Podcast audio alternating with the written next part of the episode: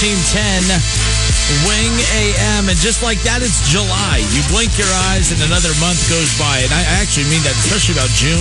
I, I Every time we start talking about how bad this year has been, I always start you know, thinking about, like, you would think that this year would just be dragging. And maybe for some it is. And I know they say time flies when you're having fun. I can assure you we are not having fun in 2020, but for whatever reason, time is flying. And we're hoping that funner times are ahead. I hope you've had a great day. You too, Kev. Uh, and, uh, I'm good. I'm good. How are you? You, you got called to the bullpen, which is completely yeah, fine. Yeah, they're calling the the righty. All right, so uh, maybe I'll be back. Maybe, maybe not. All right, so that might be the first or the last that you hear of Kevin Nash today. Again, trying to juggle 80 different things. But that's what happens when there's only two people in this building. So that's what we got to do. But lots to get into today. We're going to open up with the Justin Kinner Show top headlines. We're going to get into uh, the over the last decade, ESPN ranked the college football programs, and they did like an, an AP poll type of ranking uh, based on the combined wins and losses in games and efforts over the last 10 years. Ohio State not number one. Some are they're concerned about that. They're upset about it. I don't know why. And it's six. Again, 210 9676. Save that number in your phone because that's the best way to get in touch with the show throughout the afternoon and heck, even outside of show times. You, I mean, people text us all day. We're constantly texting back and forth with listeners, fans of the show all the time, always having a blast. So make sure you take advantage of that one more time. ESPN Dayton Fan Hotline 210 9676. All right, folks, let's have some fun. Let's get things started with the Justin Kinner Show top headlines. It's the Justin Kinner Show's top headlines. All right, I mentioned the uh, the Division Three school that has officially pulled the plug on the fall sports season. That Division Three school is Grinnell. Never heard of them until I read the article earlier today. I don't think many of you have heard of them either. But Division Three school Grinnell cancels football and all of their fall sports over the coronavirus concerns. Now, this is interesting because this is also the same school that over a year ago, back uh, you know over a year ago, canceled their entire football season last fall due to injuries plaguing their roster, uh, not having enough guys to field a team. So th- this is a, a, program. This is a university that's obviously very quick to pull the plug. I know it's Division three. Resources are scarce. I mean, we can't really have a conversation about a Division two or three school in the same light that we do a Division one school. Hell, some Division one schools struggle to sit at the adult table half the time. So you would have to, you know. So I'm not going to hold that light over a Division three. But it's interesting that they're pulling the plug so quickly. I know that a lot of people are freaking out right now uh, about right now this coronavirus, and you should you should take it serious. Um, but I think that there might be a slight overreaction to the players who are testing positive, mainly because we knew this was going to happen. I think that right now we're still getting used to opening the newspaper. Whoever the hell opens a newspaper, we're still getting used to opening up Twitter on our phones and uh, noticing that oh man, another set of players got you know tested positive at this school. This pro athlete's testing positive here. Uh, this school over here is pulling the plug completely, and not just one sport, but all their fall sports. So I think we're going to get to a point that once you once you just get sports started, I know there's a lot of people out there who are looking at all the negative ways that it's going to impact it, but once you get it started, I think that just like everything we do as humans, we adapt and we'll make some changes along the way. I think sports will be okay. I just think that again, it's the, the toughest part is deciding of when to start. We're close in baseball. We now know when, I mean, today players are reporting to camp. We now know opening day will be July 23rd or 24th. Okay. We know that the NBA is coming back at the end of the month. The NFL, I mean, it was announced that they're supposed to open up camp on time. So it's like right now, those are the plans. But until I actually see a team out on the field, um, that that's going to be my concern. Until I see that, I'm not going to have confidence that we're going to be able to get to that point. But I do believe once a season starts in any pro sport, that we will be I shouldn't say fine, but I think sports will be okay. I think once you see someone else do it, it's easier to replicate it, and we'll see what happens. But again, Division Three Grinnell cancels football and all of their fall sports over the coronavirus concerns. On to the next one. How about UConn officially rejoining the Big East after a seven year absence? They were previously in the Big East from 1979 to 2013. Um, obviously, a part of the American Conference, uh, leaving after last season. The Huskies are now the 11th member of the Big East. A 12th member coming soon. Conferences don't like odd amounts. Who could potentially be that 12th member in the Big East. I mean, I know that, you know, every time the Big East gets mentioned, certain chunk of Flyer fans like to jump all over that. I'm not against it. I think it's a long shot, but who knows? You never know what could happen. You look at the success of the program for UD, not just last season, but over the span, especially of this last decade, a, a program that's rich in history and success you can't sit there and say that there's not a path to get there, but there's a lot of loopholes. There's a lot of uh, uh, potholes that they would have to kind of bounce over to be able to get there. So we'll see what happens with that as far as that's concerned. The Orlando bubble that the NBA 2019-2020 season will be wrapping up in is going to cost the NBA more than 150 million dollars. I mean, that is insane. So $150 million for three months. All right, that $150 million is going to cover uh, the housing for 22 teams, plus support staff at three different resorts. They have over seven practice courts and facilities that players are going to be utilizing in, in, teams, and they will be playing games across three different arenas. I mean, $150 million for three months of basketball just to crown a champion, call it a season, and then a month later open up camp for 2020, 2021. Man, we know that things are weird during this coronavirus pandemic, but this it doesn't get any weirder than this one. The NBA has done a fantastic job of, of creating as safe an environment as possible to be able to allow the players to finish their season. But this is going to be interesting. But $150 million, that's what it's going to cost the NBA to run the Orlando bubble for three months. How about this? More NBA news. Pelican star Zion Williams is one of three different players to grace the NBA 2K21 cover. He is the cover athlete for the next generation systems, PlayStation 5 and Xbox Series 10. The third player is going to be announced on Thursday. Look, we only got to watch Zion play for half of a half a season. Like, he didn't play the first half. Uh, we just got a glimpse of what he's capable of over the last month and a half before COVID shut things down back in March we're definitely not overreacting. I know the kid's super talented. I know he's going to be a star in the league, but is he face of the video game level yet? Is he there yet? The NBA is desperate to find that next star. And uh, I think that, you know, with LeBron James, 17 years in the league, I don't think he's anywhere close to being done. And what I mean by that is I still think he has two to three years left but they're still looking for that next guy that's going to take over. I mean, look, while Kobe was still dominating the league, LeBron had emerged as a star, but the NBA knew that when Kobe left the game that they would be in good hands as LeBron was the face of the league. When LeBron calls it quits, I don't know who the face of the NBA is. All right, it's not Kevin Durant. Some might say it is. I don't look at Kevin Durant as the face of the NBA.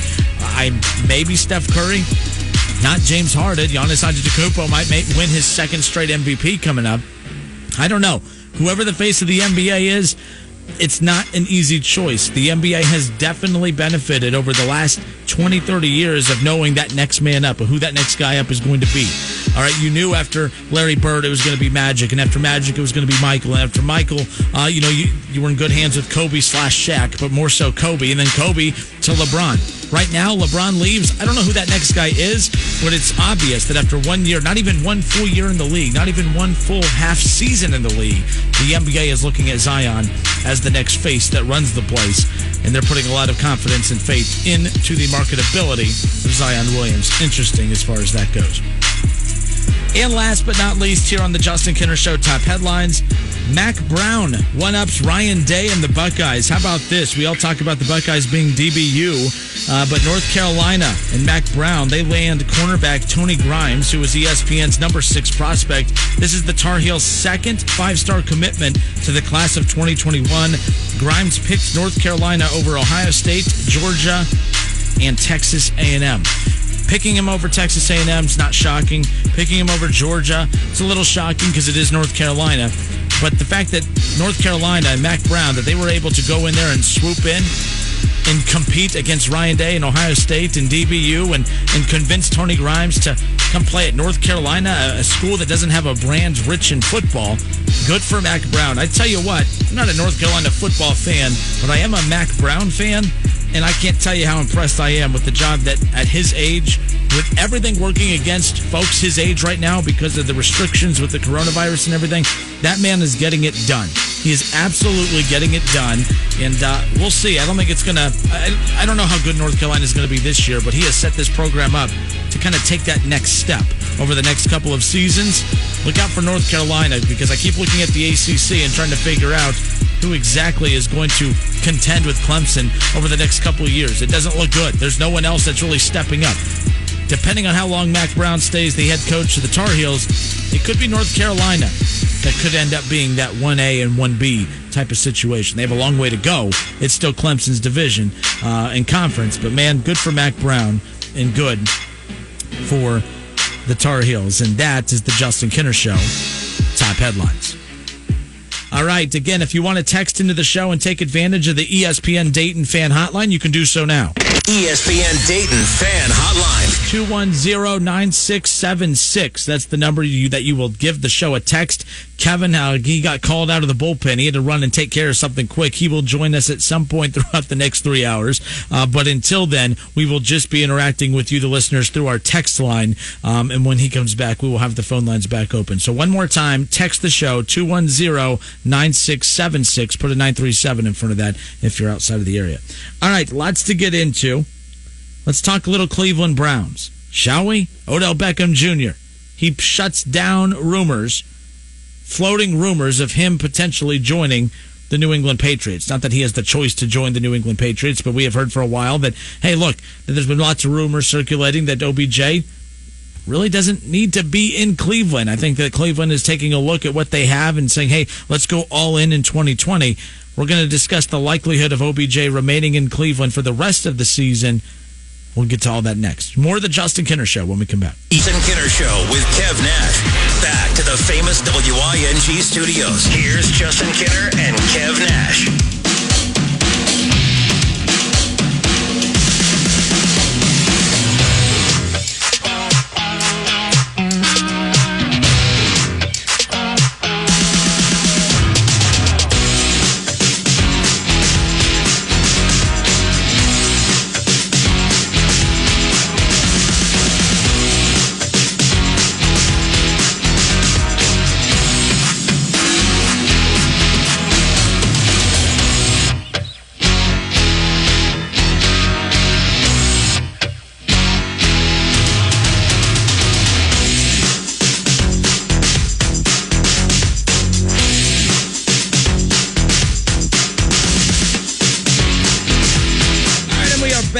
Justin Kinner with you here. It's the Justin Kinner Show on 1410 ESPN Radio. Hope all of you are having a great day. I appreciate you hanging out with us here. Kev will be joining us coming up at some point. Again, he got called out of the bullpen. He has a lot of things he's taking care of outside of here. He'll be back coming up in just a little bit. Okay. Um, so remember about a week, two weeks ago, you had OBJ. You had OBJ and uh, Cam Newton working out. And right away, it started leading to some speculation that the Browns need to go after Cam Newton. And in fact, it never really got to that point, at least from a heavy media standpoint, from a he- heavy coverage in the media as far as that's concerned. But along the way, of course, after Cam Newton signed with the Patriots, there was a report that came out from Bleacher Report that there was only one other team that actually spoke with Cam Newton, and that was the Cleveland Browns. We dissected what that meant the other day in regards to what that meant for Baker Mayfield. You know, does that uh, th- does that signal to Baker Mayfield? The, the Cleveland Browns, you know, talking to Cam Newton after having Baker Mayfield as their starter, signing an $18 million three year deal with a backup quarterback um, you know, in settling that early in the offseason with Case Keenum. The fact that they're talking to Cam Newton, I mean, there's just a lot of moving parts signaling that, hey, maybe the Browns are not sold on Baker Mayfield. And you could insert your joke and laugh and all that stuff, have some fun. That's great. However, there's more to that because we were at a situation where it was with Cam Newton working out with OBJ, we started talking about what that meant for the Browns. Well, Cam Newton going to the New England Patriots, oh, well, then it doesn't mean anything for the Cleveland Browns. However, I believe there's still a Browns connection here. I believe that the friendship and the uh, both sides working out together does signal that they are comfortable playing with one another, that they would probably like to play together at some point. And let's be honest. If you look at the wide receiving corps for the Cleveland Browns, it's not as if that that's their weakness. In fact, that's actually one of their biggest strengths is their their playmaking ability at wide receiver. Now, I say that because the ironic part of that is the fact that the Cleveland Browns actually led the league in dropped catches last year. But I promise you, it's one of the most uh, complete wide receiving corps in football, especially when you add in the playmaking ability of the tight ends, and then of course the playmaking ability and catch making ability out of the backfield with their running backs. So this is a very strong team as far as that's concerned. Now, who cares about the Cleveland Browns as far as that's concerned? But they could afford to lose OBJ if it's necessary. We've said for a long time now that if you are a team, I mean, think about who was the last team that won a Super Bowl that had an elite wide receiver? When you think about the best wide receivers in football, the teams winning Super Bowls, they're not really boasting many of them. I mean, you looked at uh, the last couple years, the drama that surrounded the Pittsburgh Steelers. Why did that surround the Pittsburgh Steelers? A diva wide receiver and Antonio Brown. All right, you look at the the uh, drama that surrounded the new the New York Giants with OBJ, diva wide receiver, not a good team. All right, you you look at the you know the New England Patriots. They didn't have a diva wide receiver. Now they did have Antonio Brown for a very little bit, but hey, you know what? They never went on to win the Super Bowl that season. So who cares? You don't need an elite wide receiver to win a Super Bowl. And I, I let me paraphrase that. You don't need a max contract wide receiver to win a Super Bowl. In fact, if anything, history shows that you don't win Super Bowls with max contract wide receivers and you don't win Super Bowls with max contract quarterbacks. Uh, there's a reason that teams are going all in in the first four years of drafting a guy because they get to allocate their dollars elsewhere. They get to draft a Baker Mayfield and they get to overspend on a receiver. They get to overspend on two receivers, Jarvis Landry, OBJ. They get to take a tight end in Hooper that really is one of the best tight ends in football. Maybe no one else would have made him the highest tight end, uh, highest paid tight end in football, but the Browns could because they had the money to do so. Why? Because they don't have their money invested in the quarterback. So when we talked about OBJ and Cam Newton potentially pairing up in Cleveland, just because Cam Newton goes to New England doesn't mean that those two pairing up together can happen. I think that there's a good chance that it does happen. I don't think that it happens this season. I think that the Cleveland Browns, knowing that they're about to begin the negotiation process for a lot of their superstar young talent that they have, they're going to have to start having conversations with Nick Chubb here in the near future. They've already started the early negotiation talks with, of course, elite pass rusher uh, in Myles Garrett. And then if Baker does have the year that he's expected to have, then guess what? They're going to have to really find a way to sit down with him and work out a deal here in the next year or two, anyways. So that OBJ contract, it's not needed. You can if Baker is as good as what he is supposed to be, you don't need to have an OBJ on the roster to get the most out of him.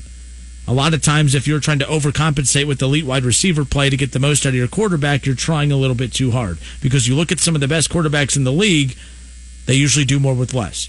You look at Russell Wilson, you look at Tom Brady, you look at what, I mean, heck, even Carson Wentz, when healthy, look what he's able to do. Nick Foles was able to win a Super Bowl and win a Super Bowl MVP with very good wide receiver talent. Not elite wide receiver talent, very good.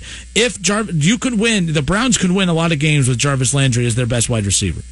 You don't have to have OBJ, but I'm completely fine with the Browns going all in this year because they financially can having OBJ on this roster from a financial standpoint has kept the Cleveland Browns from being able to address other issues on the roster.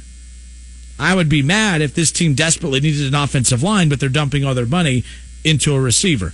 They fine tuned their offensive line. They have a good pass rush. They're looking to add even more to that pass rush. All right, their secondary they seem okay with it. I I'm questionable on it. They need help at linebacker, but overall, the fact that they've been able to financially go all in on a lot of positions out on the field to help their quarterback who is not being paid that much, I have no problem with it. But when you have to start paying other positions, you have to start prioritizing wide receiver towards the bottom. The same thing with the running back. I think you can get running backs anywhere.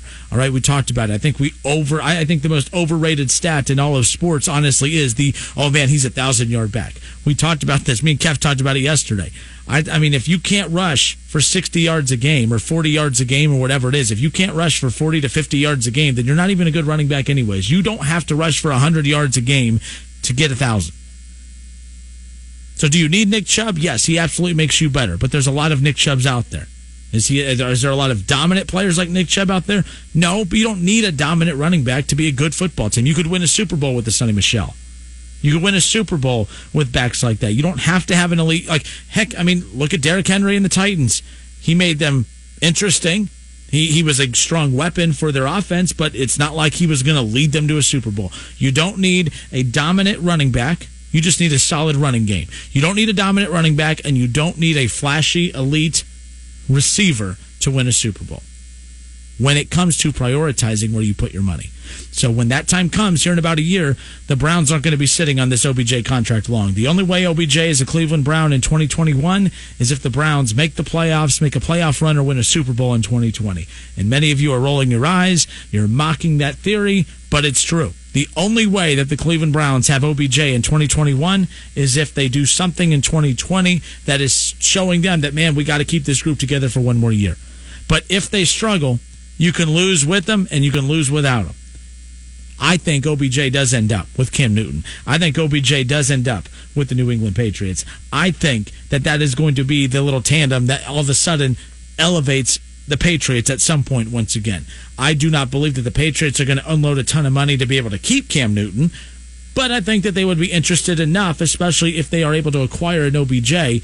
That would be the most talented group outside of that Brady Moss era that Bill Belichick has had, at least if as long as Cam Newton is healthy, of course. Now I'll take Tom Brady at his best over Cam Newton at his best any day because again, when I say that, I mean from a talent perspective, Cam Newton is probably more skillful.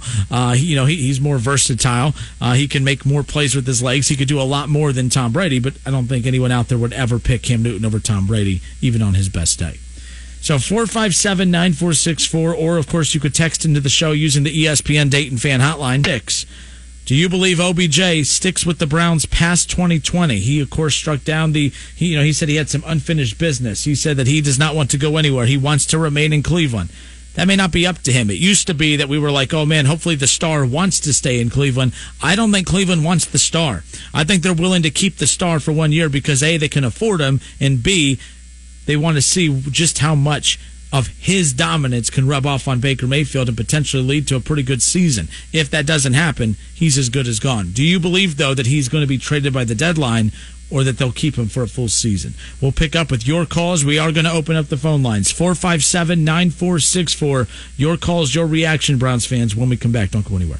Kinner Show on 1410 ESPN Radio and on the stream at wingam.com.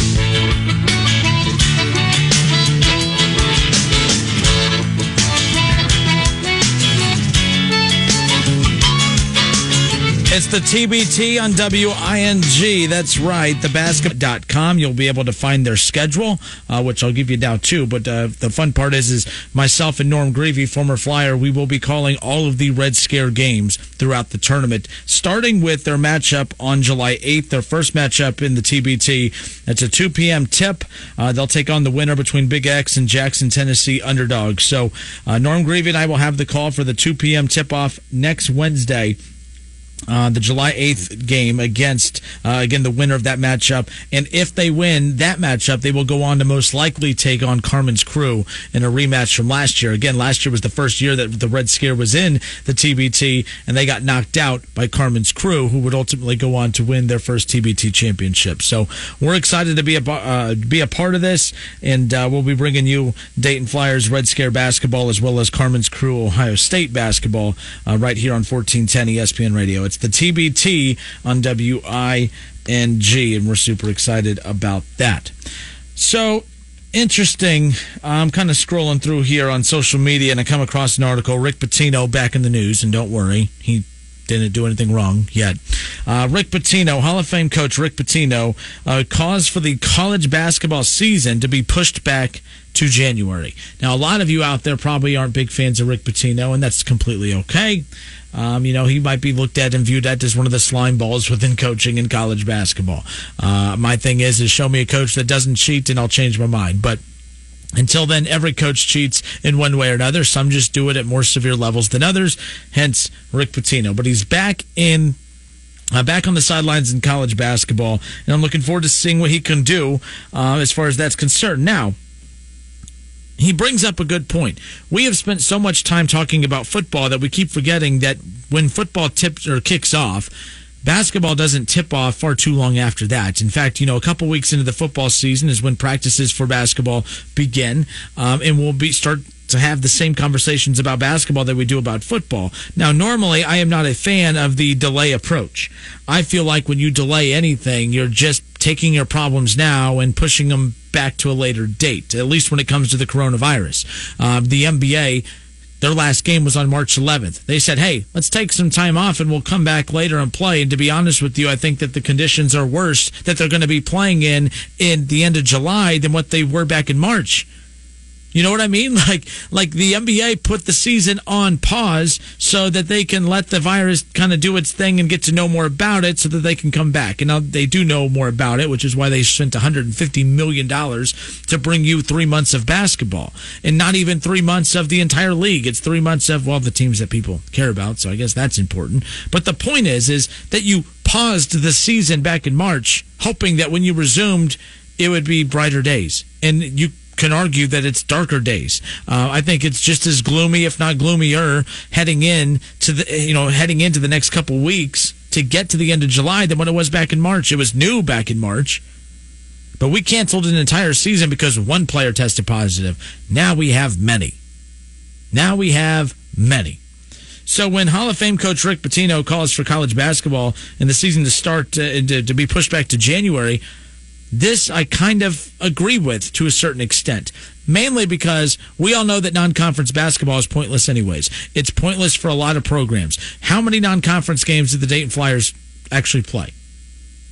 They played quite a few. Let me ask you how many of those actually matter? How many of those actually help the resume of the Dayton Flyers? Last year, there wasn't one single game of relevancy on their home floor in the non conference, and we're not taking a shot at them. It's just the reality of it. They didn't play one meaningful game on their home floor as far as non conference is concerned. And uh, to be honest, they didn't play any true road game to begin with in the non conference.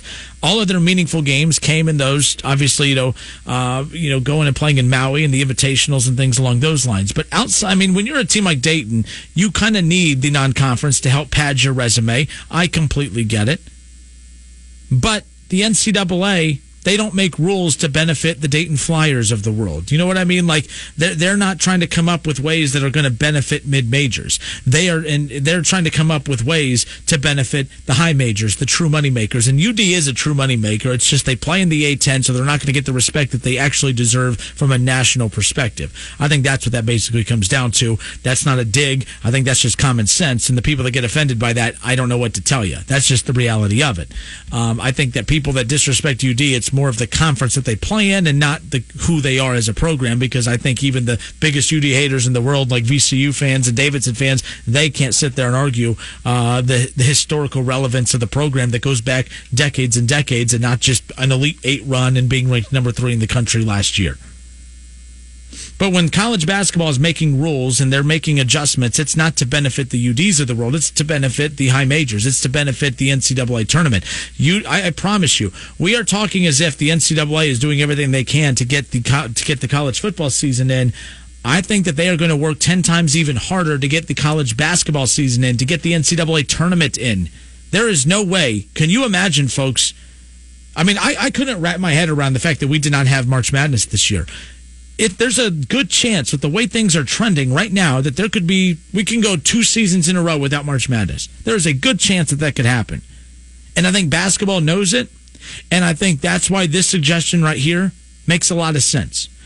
I brought up the non-conference because I think it's pointless. It's pointless in the big picture, in the big scheme of things. Not having a non-conference season would really hurt a team like UD because UD needs to have a couple of those resume building wins in the non-conference to help pad what they do in the A10 because you're at the mercy of your conference at that point. Like UD could be one of the top 10 teams in the country, but if they only have to play within their conference, they may not get that that luxury of being viewed that way. It took playing in Maui last year, and by the way, they were going to be discovered no matter what. That UD team was so damn good last year. There was no way that team was going to get overlooked, but it took the the big matchups in the non-conference to really put them on the map so that when they were playing the nobodies in the A10 that people were able to deflect who the nobodies were because they were just focused on who the Flyers were and they bought into who the Flyers were because of what they saw in the non-conference. So if they get rid of the non-conference, yes it does impact the Dayton Flyers. Yes it does impact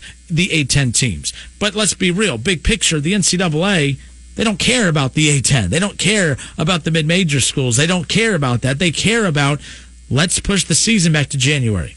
Let's tip off just within your conference. Let's get a field put together. Let's get your conference champions. Let's get a March Madness put in and let's go. That's all they care about. And to be honest, no no non-conference hurts UD. It does not do them any favors. It takes opportunities away to put them on the map. Again, like I said last year, UD was going to be noticed no matter what because of the job that Anthony Grant did and how good Obi Toppin was. They were going to be noticed no matter what, but they needed the non-conference to get the world's attention first. All right, they, they, they needed that. So if that gets taken away, that hurts programs like UD. But the problem is, is that the NCAA is not going to make a decision to help the A10. They're going to make a decision that's going to be for the better of the entire college basketball universe, which is we got to find something that makes sense. And what makes sense right now is to tip off in January. You play within your conference only, and go from there. But when Rick Pitino says that you know, he wants to get back on the sidelines as quickly as possible, but also knows the impact of you know what starting too early can do you know, you don't want to start too early and have the plug pulled on the season. I uh, completely agree with him um, as far as that's concerned. I'm going to be keeping my eye on this because while all the eyes and while all the attention is on college football, and as it should be for right now, college basketball, it's uh, right now. The talk has to start right now as to what's going to happen with that. And a lot of people are like, oh, I don't care about college basketball. I just care about football. I have a hard time believing that this area, with as much as you people love your UD Flyers, I have a hard time believing that you have not been thinking about this on a regular basis. Some of you can't even stomach the thought of what happened towards the end of last season. Some of you have not gotten over the fact that the season was just yanked out from underneath you with no warning whatsoever. I mean, I mean, we went from celebrating game day being in town to mourning the no NCAA tournament appearance for the Flyers. I mean, it, a lot happened in a very quick amount of time, and I'm sure a lot of you are just trying to not think about college basketball, but it's time to start thinking about college basketball again because as painful as that was, it could get more painful. There could be no basketball in 2020, 2021. I don't anticipate that, but what I do anticipate is I wouldn't force the non conference on the college basketball season. I don't want to see the non conference happen this year. I think it makes a lot of sense to let football own it through November I don't know what they're going to do as far as bowl games are concerned, but you know they're going to try and get the college football playoff in because that is the most important thing as far as that's concerned because that's how you crown your champion. So let football and let the college football athletes be the ones moving all over the place, traveling all over the place. Let them get that season out of the way and then let football, basketball hit the ground running. I don't want to hear about, oh, we'll just schedule games close within your non conference. None of that. I don't want any of that. I don't even care if that means a potential Wright State UD matchup, which let's be honest, the chances of that happening are so damn slim. But if it meant that matchup happening this year, I would still say I don't want it to happen this year because I don't want there to be a season this year. Or I don't want I don't want there to be a non-conference season this year. A10 should tip off in January. The Horizon should tip off in January. All right, the you know the ACC. All right, the Big Ten. Everyone everyone should tip off in January. Play the games that matter. Don't risk having the season canceled by playing in some pointless non-conference game that means absolutely nothing. However, there is a business side to this. This is why, as I think in my head, and I literally have arguments internally as I talk sometimes because I'm like, I start to make all these points, and then I'm like, yeah, but what about this? What about this? Well, I just had one of those moments. What about this? What if you are a university like Wright State who is struggling financially from you know from a athletic standpoint? Again, I'm not talking about the the school as a whole. You know, people. I mean, that's people's dig all the time. If you bring up Wright State, oh, how do they handle money? I don't care what. I mean, look, the you know, the academic side, the one that jumbled that all up. You know, athletics has done more with less, more than anyone else in their conference and most schools around here. So I don't want to hear about that. The bottom line is, is that they had to cut how many programs to fall below the D1 limit? They need money. They need resources. So it's very important for a school like Wright State to have a non-conference so that you could probably go to Ohio State, get your money, get beat up a little bit, you know, and keep doing that, you know, rinse and repeat. Some programs need those buy games to be able to kind of recover financially from everything that's going on due to the coronavirus. Keep an eye on that. I don't know which side of that's going to win. No non conference tip off in January, conference games only. Or are they going to have a non conference so that the smaller schools can be, at least be able to go out and make up their money somehow, some way? But like I said earlier, the NCAA, they are not making rules they are not making changes based on the small schools. They are going to do what's best for the college basketball world as a whole, big picture.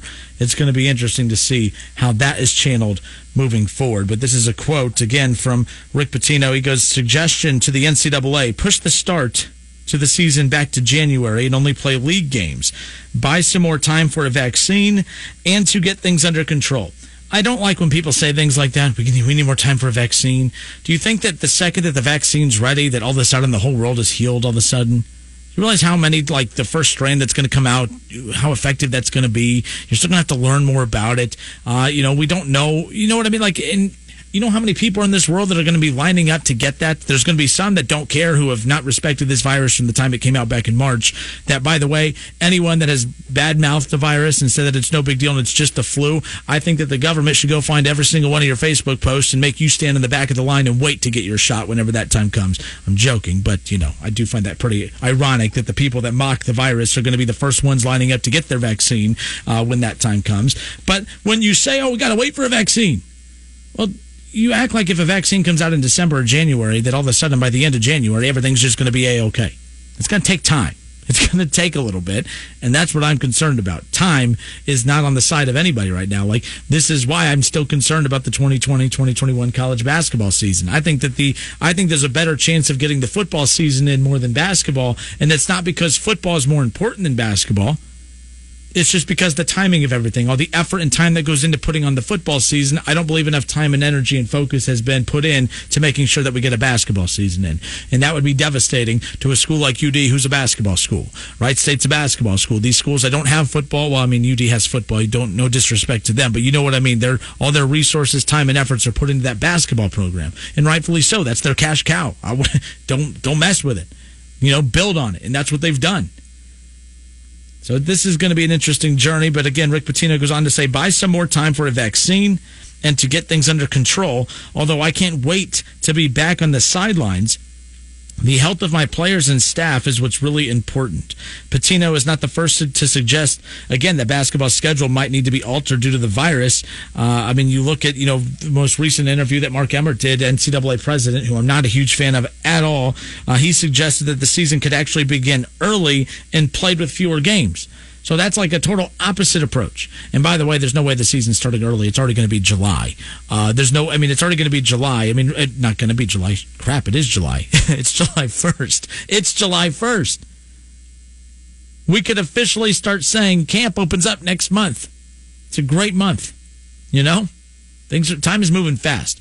I talked about that earlier. You would think that this year would just be dragging, and it is flying and it's flying because there's a lot of deadlines and there's a lot of time that you know you're trying to make up for and trying to make decisions and things aren't moving at the pace that we want as far as the virus is concerned. All right, it's the Justin Kinner show live here on Dayton's ESPN Radio.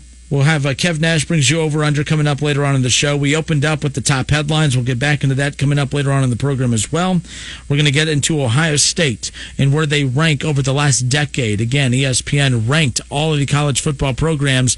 Uh, take they they again used all of their wins, all of their losses, their strength of schedule. They put everything into making this list as if they would be ranking these teams for the college football playoff very interesting. Ohio State fans not happy with where the Buckeyes ended up in this ranking.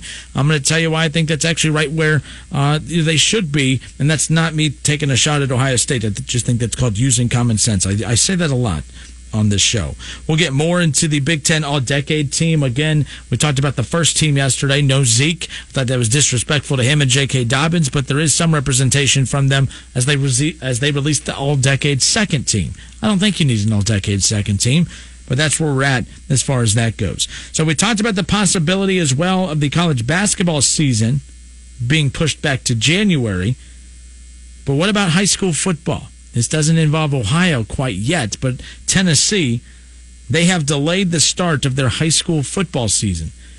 I don't know if it's their first school to do that, but I have a, I, I, you know, the first state and schools to do that, but I have a feeling that they're not going to be the last. That's all coming up in hour two. Don't go anywhere. More of the Justin Kinner Show next. It's the Justin Kinner Show with Kev Nash. Back to the famous WING studios. Here's Justin Kinner and Kev Nash.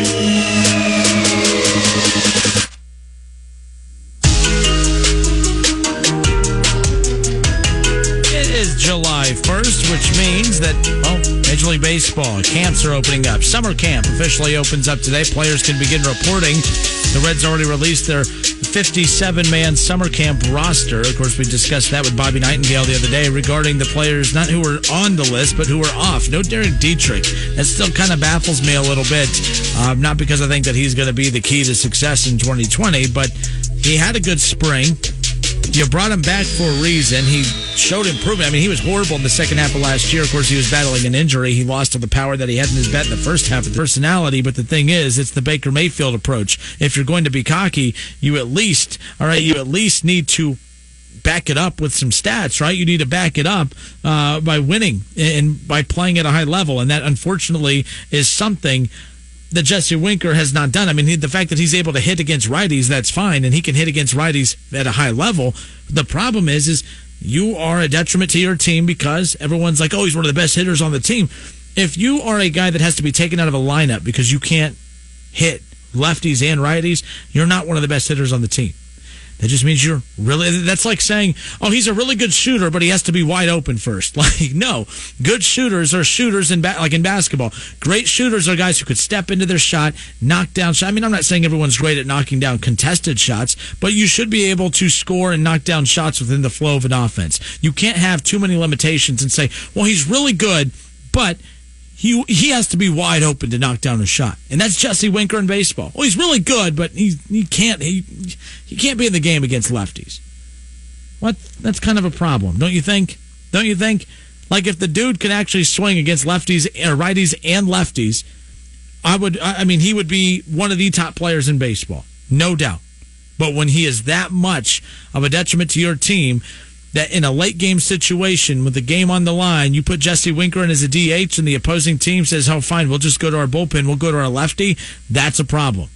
He hinders your team. He keeps your team from being able, you know, to get through some of those tough moments in games. He's going to cost you games. That's why I'm not a big fan of Jesse Winker. That's why when trade talks were brought up about, well, what pieces could you move to be able to acquire some of these bigger names? Like we ultimately ended up getting Trevor Bauer, but at the time, what pieces could you have moved to be able to get him? Everyone's like, oh, you can't can't move Winker. The hell you can't move Winker. yeah, you, can, you you can. Oh, he's one of the best hitters on the team. No, he's not. He swings a mean bat against righties, and he can't hit lefties. And you're going to say, well, a lot of guys, you know, hit better against righties. Yeah, some guys, a lot of guys hit better against righties than lefties, but they can at least still hit the lefties. You don't get it both. I mean, I don't get the love affair with Jesse Winker from defending him. I don't like when fans do that. Stop making excuses. That's why I respect Philly fans. I respect fans who, when you're not good, they let you know. And everyone's like, oh, they're just ungrateful. No, they just hold you to a high standard. That's why Buckeye fans get on my nerves whenever the team doesn't play well, or if Urban wasn't coaching well, or if Urban, you know, didn't have the team prepared for certain games. And I pointed that out. I was the bad guy, even though I thought common sense was, hey, coaches are supposed to have their team and their guys ready to go every night. People get mad. Fans have to stop doing that thing where they are always looking for the good in their team. I'm not saying you have to be a negative Nancy all the time, but use, you know, use common sense. Jesse Winker does swing a very good bat against righties. But it's not what he does that's going to help the team. It's what he doesn't do that's going to cost the team games. And keep in mind, when you have deficiencies like that, that's going to hurt you even more in a 60 game season when the margin for error is so slim. You don't have time for slow starts. You don't have time for, well, why don't you leave Winker in the game against lefties so he kind of can get used to going up against left? You have 60 games, folks. You have 60 games to make the playoffs. You don't have time for Jesse Winker to learn along the way how to hit lefties. You, I mean, that's that's what's so fun about this 2020 season. You are who you are when you start. Any other year, when you get to the final 60 games of the season, a lot of times, keep in mind, like think about that. By the time you get to 60 games, when you get to the point in a regular season when you're like, oh man, we only have 60 games left, that means you've played 102 games if my math, you know, does me right, right? Like, if my math serves me correctly, that means normally, if you are a club and you get to your final 60 games of the season, you are 102 games into the season. You know who you are 100 games into the season.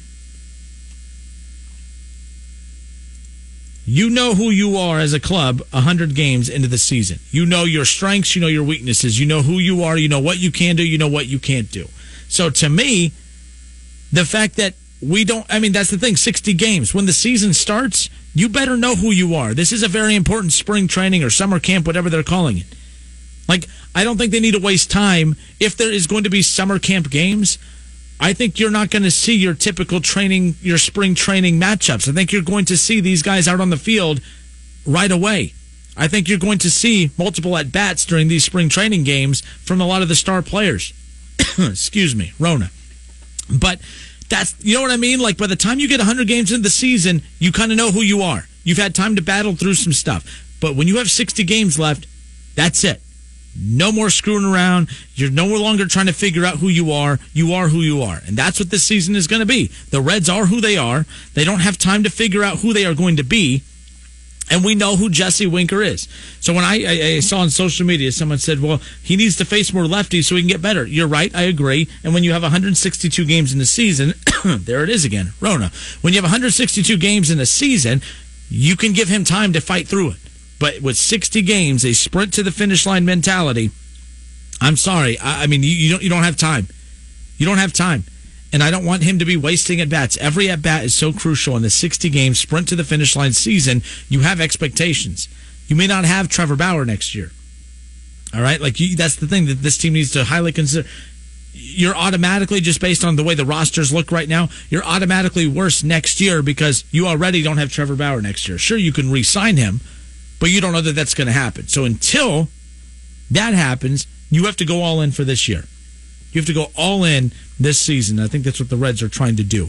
Don't be surprised if they try to make a, you know, a sprint to the finish line type of move or they make a move for Francisco Lindor.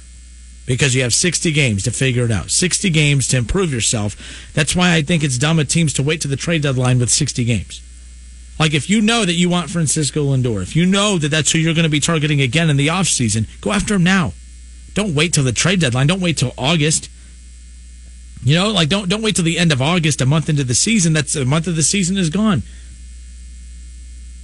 All right, we'll talk more Reds coming up in a bit. We'll uh, talk with Bobby Nightingale. We'll talk a little Reds with him around the corner. We will also uh, get back into this NFL discussion here coming up around the corner. By the way, if you're wondering what a potential lineup for the Reds could look like, let's say it is against a righty.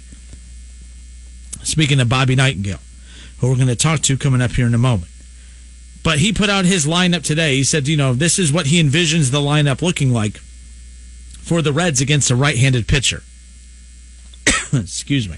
Shogo Akiyama will bat leadoff in left field. Batting second and at first base would be Joey Votto. Batting third and at third base would be Eugenio Suarez. In the cleanup spot in right field would be Nick Castellanos. Mike Moustakas would bat fifth, starting at second base. Batting sixth would be the DH, Jesse Winker. Batting seventh would be Nick Senzel in center field. Freddie Galvis would bat eighth at shortstop, and then Tucker Barnhart would bat ninth. Folks, for those of you out there who are arguing about why you wanted to keep the, that you didn't want the DH, if Tucker Barnhart, who by the way hit 290 in the second half of last season, and again, you don't have time to start slow and, and get hot. You have to be hot to start. Who, whichever team, this isn't about which team is best on paper heading into the season. It's about whatever team starts out hot. Because we've seen bad teams start out slow, you know, or uh, bad teams start out fast, good teams start out slow. And you always, again, 162 games, you always have time to recover. You don't have time to recover in a 60 game season.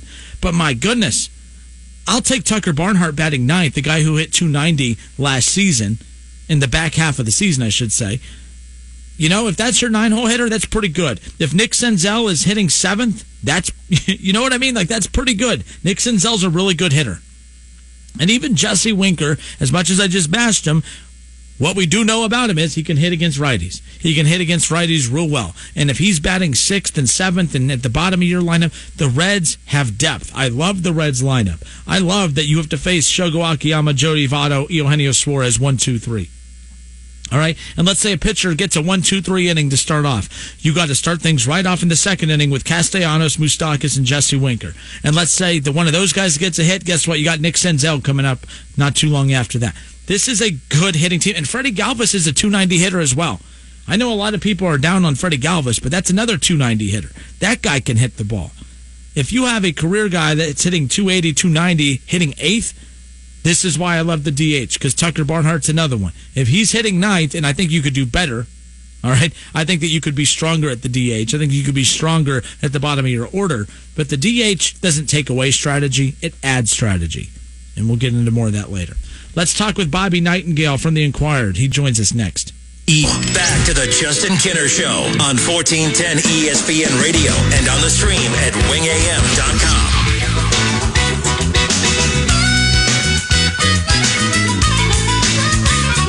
We're not that far off from uh, live baseball, Major League Baseball and the Reds opening day. Still no final word on the schedule yet. Opening day should be the 23rd or the 24th. Uh, we talked with Bobby Nightingale about that, about the schedule, and airing our Cincinnati Reds Classic Game of the Week every Friday nights at 7 o'clock. We're hoping that this is one of the last couple Reds Classics Game of the Weeks that we carry on the station because once the season gets here, we'll be bringing you live baseball. We are the home of the Cincinnati Reds here in Dayton. Every regular season game, hopefully every postseason game that they're in, you will be able to catch right here. But this Friday night, what we hope is one of our final Reds Classics game of the week.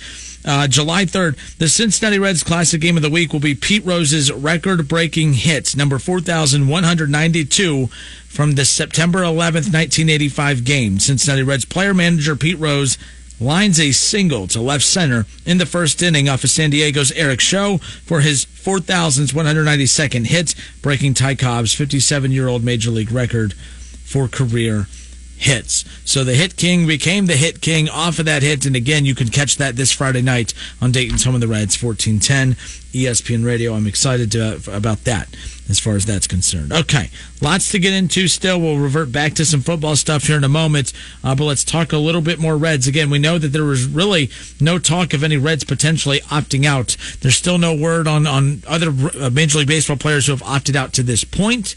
But here's our conversation with Bobby Nightingale as we discuss the possibility of Reds players opting out and even the NL Central because that's key. The Reds in, the NL Central will go, you know, 40 games against NL Central opponents. So, which NL Central players are potentially opting out? We discussed that with Bobby Nightingale, Reds reporter for the Inquirer.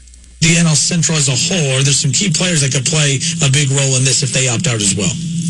Yeah, I mean, it, you, you saw the, you know, the, that you mentioned Mike Leake, Ryan Zimmerman, Joe Ross. I mean, obviously those guys all came out today. I think there's a deadline either today or tomorrow where guys do have to tell teams that they're going to opt out.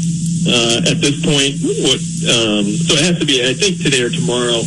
And if they don't do it by then, then they're kind of committed to the season unless something changes. Uh, and, you know, if there's a ton of coronavirus outbreaks or something that might change things. But uh, as of now, the deadline's today or tomorrow. We know how ugly the negotiations got between the Players Association and the league, and obviously from the time that the season, you know, that they announced that okay, we're going to have a 60 game season, players report to spring or not spring training, uh, summer camp on on July 1st. Um, it, it seems like things have died down, and a lot of optimism and excitement is officially back. How excited are you, for one, who covers the Reds, that this is no longer a conversation about will there be a season? It's finally about looking at the roster breakdown and who's going to play where and who's going to have what role. I'm sure that's uh, a lot of excitement for you as well. Yeah, I mean, it was almost just like an extended off season where you just had trouble coming up with things to write about and to talk about. It was just, you know, you can only talk about the negotiations for so long, and fans only care for so long. I think everyone just got so sick of it after a month or two. Um, but yeah, I mean, it, it's nice to get back to it. I, I think people understand if if the season was derailed because of the coronavirus, if the pandemic, you know, got worse and they had to cancel the season that way. But if money got in the way, you know, I, I think you would have lost a ton of fans that way. Do you see? I mean, again, lots of optimism right now, but uh, I mean, is there a, a doomsday scenario that you know this virus can just obviously you know decimate the, the regular season? Is there any concern for you at all that once the season starts, that there's a chance that it might come to an end and it won't be the anticipation in October that we're anticipating? I yeah, I definitely think there's a chance. I mean, you can tell owners were scared of a second wave. Otherwise, you'd have the postseason go through November. Uh, there's a reason they didn't want to play in November. They want to end it, you know, as early as possible. So they'll stick to the regular October schedule. But that's primarily because fears of a second wave uh, around the country. And then also, I mean, all it takes is one player who's hospitalized or even worse. Uh, and, you know, people are going to have second thoughts about whether it's even worth it to have a season. Uh, but fortunately, everyone who's tested positive so far has either not shown symptoms or had mild symptoms. All right, we have Bobby Nightingale covers the Cincinnati Reds for the Inquirer. Good enough to join us here on the Justin Kinner Show. The 50, uh, 57 man player pool uh, roster for the Reds for their preseason camp. Uh, a couple names that were noticeably not on the list featured Hunter Greene, of course, and uh, no Derek Dietrich. Now, obviously, these names, and maybe not so much Hunter Greene, but Derek Dietrich could always be added back at a later time. What's the reason for why they're not on there, in your opinion? Mainly Derek Dietrich, and why would you bring him back later? What, what's he doing in the meantime? I guess why, why would he not be preparing for the season as well? Yeah, it's a good question. I, it's, a, it's a confusing decision to me as well because he does have an opt-out clause in his contract. So he could, you know, choose to become a free agent before the season starts. Uh, I, th- I think it's July 18th. Guys with an opt-out clause can request to be released. So, the, the, you know, the Reds just chose, I mean, basically they're preferring Josh VanMeter over Derek Dietrich in their infield and some of the other options uh, to play in their infield instead of Dietrich. And uh, you know, he had a good, he was hurt a little bit at the end of last season. The stats were the stats. I mean, he was he wasn't what he was at all in the first half. Uh, but this spring, he looked like his power was back. The results in spring training games weren't great, but uh, he, he looked like in batting practice the Derek Dietrich of old, and uh, you know, he just looked healthier. So I, I, I thought he had a legitimate chance in spring training, the original spring training, to make the original 26 man roster. Uh, so it surprised me that his name was offered. This team was fairly healthy coming into the original spring training. Eugenio Suarez was the bigger name that you know obviously had that that accident. That of, of course he was he wasn't sure if he were going to be 100 percent coming into the season. Obviously that's not the case now. Uh, unless I'm missing something, are there any behind closed door injuries that the Reds have experienced through this uh, these coming uh, these previous months that the, the Reds are worried about coming into the summer camp that tips off here in a few days? No, everyone says they're healthy. Nick Senzel, Eugenio Suarez, they say they're 100%. Uh, so they'll be full speed ahead once everyone uh, arrives for their workouts. All right, and again, I'm, one thing I'm really pumped about this coming up season two. I don't know where you fall, Bobby, about the, the DH and and, where, and what the, you know as far as that's concerned. But uh, when you look at the the role for the DH in the Cincinnati Reds, who is going to be that primary guy, or is this going to be like every other David Bell position with this Reds team? He rotates guys in so many different positions all the time that it's tough to tell who's the primary whatever. Who's going to be the primary DH, uh, in your opinion, for the Reds? I think it'll shuffle a little bit just based off lefty-righty matchups, but I think Jesse Winker is a prime candidate. Uh, you know, he's just not a great defender, but he's a great hitter, especially against right-handed pitching. And also Nick Castellanos. He doesn't have a great defensive reputation, but the fact you can get his bat in the lineup, I, I, I could see Castellanos versus lefties being the DH, and then Winker versus righties being the DH. Bobby, when do you anticipate the schedule uh, to come out? Uh, I mean, is, should that be something relatively soon, end of the week? Uh, when are, are you hearing when that could potentially come out?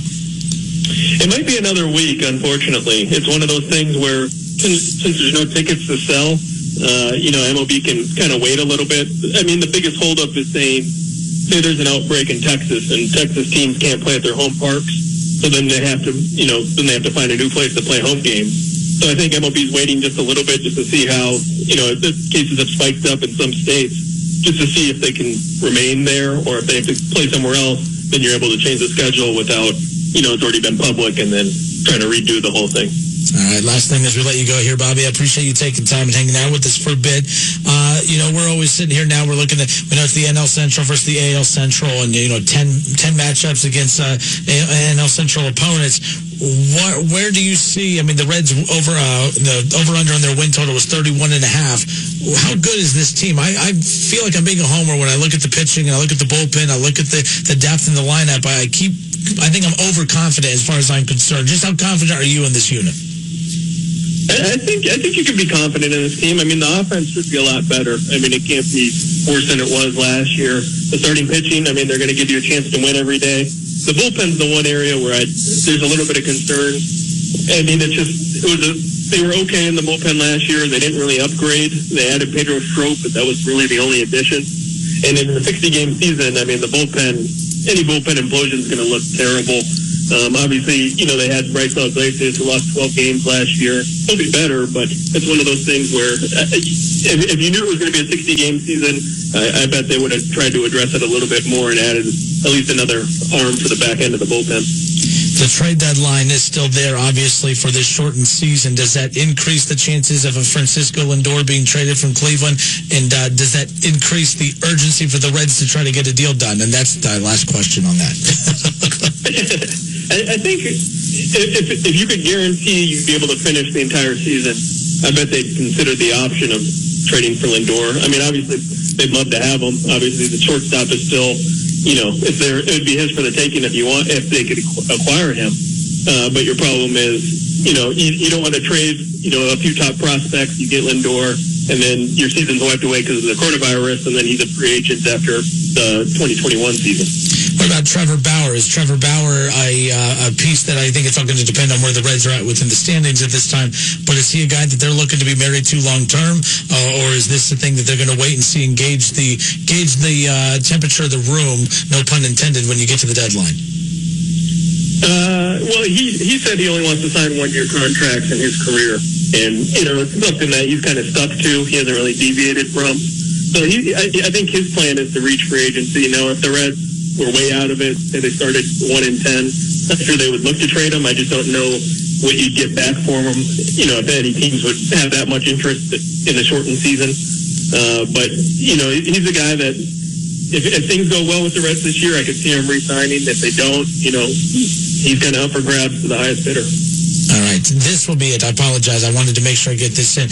Media is media allowed at these games? If so, will you be at, will you be covering the Reds at Great American Ballpark? I will be, but we're only allowed to be in the press box, so all our interviews will be over Zoom.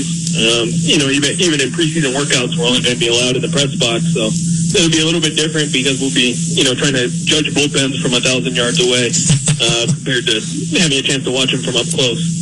All right. Well, Bobby Nightengale, good enough to join us, covers the Cincinnati Reds for the Cincinnati Enquirer. Bobby, thank you so much for taking time and hanging out with us today. Much appreciated. Yeah, thanks again. All right. Again, uh, Bobby Nightengale. Again, we'll have that interview up on the website at wingam.com immediately following the show uh, here today. But some interesting stuff there, too, about the DH as far as that's concerned. I don't think it's going to be a set DH every day. I think it's going to be matchup based, as you just heard him talk about, uh, pitching based. But the Francisco Lindor thing, keep an eye on that. Kev, I know you you, you hate that, but I don't like that, he's man. not, he's not going to be an Indian moving forward. So it's just one of those things where you know he's going to be on the go. Right. And if you're, the, you know, but I'm trying to decide if the shortened season increases the chances of the Indians moving on from him at this deadline, or if it lessens the chances of him. And by lessens, I mean, does that scare other teams away from making a move? Right. If you're the Cincinnati Reds, you got to decide, okay, you just spent a ton of money this past offseason. If you pull the trigger on this move and you acquire Francisco Lindor, you got to have a plan for him after. You took a chance on Trevor Bauer last year which that trade for last year was not about putting the Reds back in the playoff hunt for the second half of the season. I think that they were looking at that as, hey, if we get Trevor Bauer and, and we start making some you know changes and, and we start winning some games and we find ourselves in the playoff hunt in the second half of last year, then great. But that move was made for this year. The problem is, is the season doesn't start to the end of July. Right. Sixty games, sprint to the finish line. You don't, and service time counts the same. So Trevor Bauer, it's that's why they're going all in this year. If they're in position where they can jump out and take control of the NL Central, Right. I think if you're the Reds, even if it means giving up some key prospects to get Francisco Lindor for what is already a shortened season, just because it's a shortened season doesn't mean that it changes your end goal of winning a World Series. If anything, that makes it easier. Right. You get rid of a couple prospects, you get a Francisco Lindor, maybe you win the NL Central, maybe you go on a deep playoff run, maybe you find yourself in the World Series. To me, it's worth it, even the risk of potentially not being able to re-sign him and losing some key prospects. If I'm the Reds, I pull the trigger on that if they find themselves in position to do so. Maybe not now, before heading into camp. Right. But let's say you win, I think the deadline's in August. So let's say that you have a two-game lead in the NL Central. I mean, you get that Francisco Lindor, that two-game lead, you can maybe turn that into a four or five-game lead, which is over with as far as the 60-game schedule is concerned. Do it. They have to do it. Um, I get the risk of, you know, you might lose some key prospects and only get them for the playoff run, but that's why you play a full season to begin with. If I'm the Reds, I could seriously consider it. I think it swings both ways. I think you're right. If the tribe, the Indians, are off to a poor start, I think that increases their chances to dealing. I think it'll be a perfect opportunity for them to deal and be like, all right, we're going to go ahead and trade them out, get what we can get, or fleece somebody because they're going to, when they trade them, they're going to ask for everything plus the world when they do trade them. But the impact on the team trading a big time player like that isn't going to be felt as much because it is a short season. And vice versa goes for the team trading for that player. That means they're going all in. And why why wouldn't you go all in on a shortened season? That means, in my eyes, that means you have a better chance of winning it all on a shortened season when you stockpile more talent. So it all depends on how both teams come out the gates. Because if both teams come out the gates good, well, basically it's really on the Indians because if they come out the gates good, why would you go ahead and give them up now? It's like, well, we're in it just like everybody else, so we might as well just ride it out until the off season because the off season is going to be here quicker than not just ride it out. But if they start out bad, you might as well dump them and trade them now. So next season, you have all these prospects to talk about for the upcoming season that you don't have to have that hanger over your head for a full length season next season. So for me, it's all about how the Indians come out the gates. Do they come out firing all cylinders, looking like they can make a deep run? If they if they do, keep them. If they don't, trade them to the highest bidder. If the highest bidder is the Reds, so be it. Well, we've seen the Indians make a tough decision in the past when their team's in contention. They traded Trevor Bauer last year, mm-hmm. still won 90 plus games, um, still were one of the top teams in baseball, but we'll see what's going to happen. Um, there's nothing normal about this season. 60 right. games, everything is just going to feel different. The trade deadline will not feel, there's going to be more teams. Like, that's why this trade deadline might be the most entertaining trade deadline of them all, because there's going to be so many more teams in it. Now, that might kill the deadline because there's so many teams in it, they might not be as eager to trade away their key pieces. Uh, I don't know if that's going to help or not. You know, there's going to be a lot of player teams that are going to say, "Man, we need to make a big splash at the deadline," but the splashes are going to be few, far and few between. Maybe if because there's a lot more teams in contention, there might be less teams willing to move on from one of their stars because they feel like you just talked about, we have a chance. Let's just take a chance and see what we can do this offseason. So Home Depot is cooking up new ways to start summer here and bring summer home. From online ordering to free delivery and convenient store pickup, we're helping make sure taking care of your summer projects is a breeze. And summer savings on all your favorite brands make things even easier. So freshen up the deck, fire up the grill. Summer's here, and it's as close as your own backyard. The Home Depot. How doers get more done. It's Macy's July 4th sale with 20 to 65% off furniture and mattresses during our lowest prices of the season. Upgrade your outdoor space for all those summer days with the Terra sofa just $749. Have the perfect place to hang out indoors. Justin Kinner Show with Kev Nash. Back to the famous WING studios. Here's Justin Kinner and Kev Nash.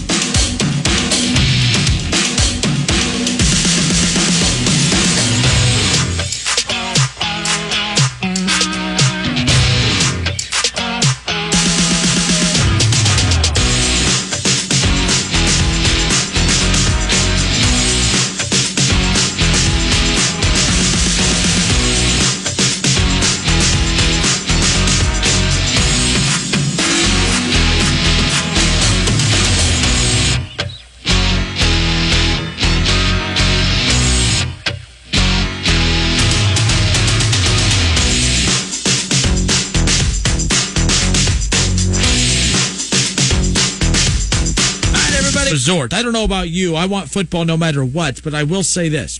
If it means not having football in August, in September, in October, November, December. If we don't have football by December, folks, I know this sounds crazy. I just don't want football because I don't want football in the spring.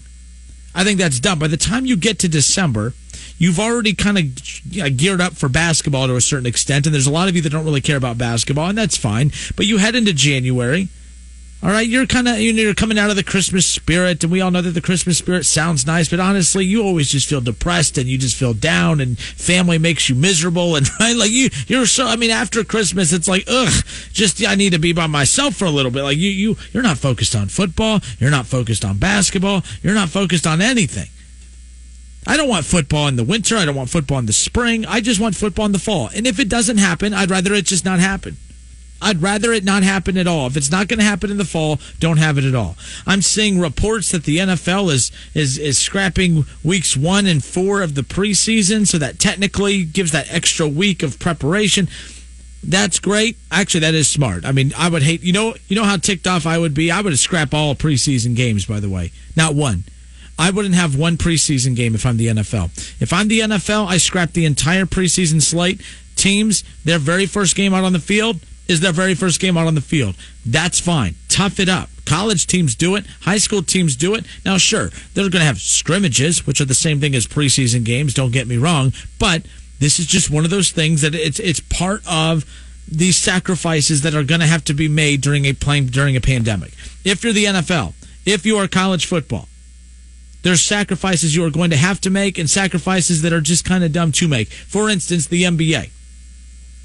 I think it's great that they did everything in their power to get a season going. But the fact is, when you really think about it, when you think about the fact that the NBA, a potential game seven can fall on October 11th, and players are going to begin returning to camp for 2020, 2021, they're going to begin returning to camp a month later. Like, that's crazy to me. That doesn't make sense. So, yes, you sacrifice some things, but you got to do it in a window that makes sense. The NBA, that doesn't make any sense. But they're doing it and the selfish part of me is like, thank the Lord, just give me some basketball to watch, right? Like that's kind of where I'm at as far as that's concerned. But football, if football's not going to kick off in the fall, I don't want it at all. I didn't mean to make that rhyme, but that's kind of where we're at right now. If it's not going to kick off in the fall, I don't want it in the spring. Now, I'm saying this a day after saying that I'm all for non-power five football kicking off in the spring. I think it makes sense for them. You're not going to, no matter what you do in the fall, it's not like you're going to find yourself in a situation where you're playing to get into the college football playoff. Very rarely are you in a situation where anyone in your non-power five conferences are ranked in the top 25. It happens you know a little bit more than slight than slightly. But i mean you know it, it's not it doesn't happen enough to the point to where you justify making all non-power fives play in the fall. Play in the spring. Win your conference championship. End your you know what i mean? Like play play a conference championship game. Do everything you got to do to end it with a good team winning a conference championship and ending the season on a high note. There's no reason to try to run with the big boys in the fall when you most most likely you're going to get in the way. Folks how many of you are going to be pissed if the season starts and Ohio State gets three games into the fall, but it's going to be an Ivy League school that gets a virus outbreak that's going to take all of college football out altogether. That sounds elitist. I get it. But man, I would hate for a non power five outbreak to be what pulls football from everybody. And by the way, it doesn't discriminate. It doesn't go after non Power Five co- schools. It doesn't go after Power Five schools. It goes after everybody. It doesn't care. We as fans care about Power Five versus non Power Five. The virus doesn't care. It's going to go after everybody. But my point is, is let's say we get a couple weeks into the season and things are rolling, and then a couple no name schools, a couple winless schools, all of a sudden get this virus, and then the, everyone it ruins it for everybody else. That sounds horrible of me to say, but that that's the situation you find yourself in. Just take the spring football or move move the non-power five to spring. So the Penn State athletic director with Heather Dinich on ESPN, you know, with ESPN's Heather Dinich, saying that the the idea of spring football season is a last resort. That's not any resort. Kick off in the fall or not at all, and don't delay the season. You and I've said this a million times, and I'm going to continue to say this. Delay, delaying the season means nothing. It means it means absolutely nothing. You don't accomplish anything with delaying the season. Cutting two preseason games if you're the NFL, that makes sense because what you're doing is is you're not delaying the season. You're just eliminating two pointless games that could spread the virus throughout a team and knock them out before you could even get to week one. This is why I don't want any preseason games. I don't, you know, if you're going to knock out the Hall of Fame game because it's a pointless game. Now you're trying to convince me that preseason has meaningful games. I know that there is a lot that teams get out of preseason. There's a lot of roster adjustments that are made throughout the preseason. I get all of that. However, however, again, you are going to risk a virus stopping the season because you needed to figure out who your fourth string punter is going to be. I, I don't think that's necessary. I don't think that's necessary at all. Make adjustments, make sacrifices. But when you know, as far as college football goes, when I hear Penn State's athletic director coming out and saying things like, "Oh, moving," you know, the idea of spring football, this, you know, moving the season uh, to spring is a last resort. I disagree. I disagree. It's it's not a resort at all. It's, it is absolutely not a result at all, in my opinion. But 457 9464. If you want to join in on the conversation, you can do so now. Kev will join us coming up here shortly. You can also take advantage of the ESPN Dayton fan hotline. Victor said that football season, pushing it back to the spring, is a last case scenario. I'm arguing that it is not a scenario whatsoever. However, would you be okay with Ohio State kicking off in the spring? I'm going to tell you right now, no, you should not be. Because if you do, you're done with Justin Fields. Clemson fans, you won't see Trevor Lawrence. Everyone else is going to be bolting for the NFL. Uh, Kev's not in to get the call, so I'm going to bring you on the old-fashioned way. Caller, what's up? What's your name? Hey, it's John from Kettering. How you doing uh, there? Caller, you there? Yeah, I'm here. Uh, John from Kettering. How you doing? Oh, there we go. My fault. I had the wrong button in play. Repeat your name again. I apologize. Uh, this is John from Kettering. How you doing there? Uh, John, I'm good, man. I appreciate the call. What you got for us today? Well, I was going to say uh, about uh, canceling all the preseason games. You can't do that. I mean, at the most, I could see like doing scrimmages of, you know, controlled scrimmages like they do like on Hard Knocks, where you bring in two teams to play together and uh, do that. But you can't have no preseason games or at least no scrimmages because you got to at least make adjustments on the fly. You know, even if it's condensed, you do two or three uh, preseason or uh, scrimmages with other teams because you got to see the live action. It's part of uh, the game just as much as you know uh, any uh, uh, regular season game, or else you know you're not going to be able to make uh, the proper uh, get into football shape that you have. Well, I, I get that, but couldn't you do that with the? I mean, and this isn't a best case scenario for every season, but for this scenario, I, mean, inter squad scrimmages. I mean, there has to be ways. I would feel more comfortable with my team just figuring everything out through inter squad scrimmages because I don't Oh, want I would someone too. else's I, team. I mean, that's that's fine. That's fine. I mean, inter inter squad scrimmages, that's fine. But the problem is, is you need to test out with uh, other squads too. And even if you're doing it from a regional perspective, like let's say if you you know you're the uh, Browns and uh, you're playing the uh, and you're playing the Bengals or or the Lions. Um, or the Bengals and they're playing the Titans or whatever it is. It's got to be close proximity or whatever the region is. Um, you just got to put yourself in a situation where it's safe, but it's still got to happen. And uh, the reason it needs to happen is so you can make those in-game adjustments. I mean, those adjustments are important because of reps and because of guys, and and uh, that need to get opportunities to play. It, it just goes along with football. So Is this, I, I is, is this just a stalling tactic ultimately? I mean, is there going to be I don't football? think- I, I, I think there will be an attempt to do football, and I think the only way that there's not football is if like a major star gets really sick. So if you see like an Aaron Rodgers or uh, even like uh, um, uh, a Tom Brady get really sick, then you won't have football. But if you have a Uh, uh, some players, you know, get test positive, and then some role players come in and take in the roles, I don't think they'll, I don't think there'll be a delay, and I think they'll continue the season. That's Yeah. what I see. and, and that's a, that's a good point. I, I I don't think it's going to be a star player situation. I mean, if you look, I mean, the NBA when Kevin Durant got sick, that right away should have been for them. Oh man, Kevin Durant's sick. We should just call the whole season. Now let's see. This that's the difference though between a, an all star and a superstar. If LeBron James would have got sick, now that's completely different. Maybe they have a different reaction. Um, Right. But it'll be interesting to see, you know, how the NFL handles it versus the NBA. The NBA. I mean, the fact that Kevin Durant has, I think he's the biggest name athlete that's had it, and, and I am, I could be wrong on that. I think he's the biggest name athlete that's had uh, the coronavirus. It's been a while since he's had it, so people have forgotten about it. Um, but you bring up a good point. Sometimes I think the shock and awe of who gets it versus how many gets it sometimes can play a factor in this as well.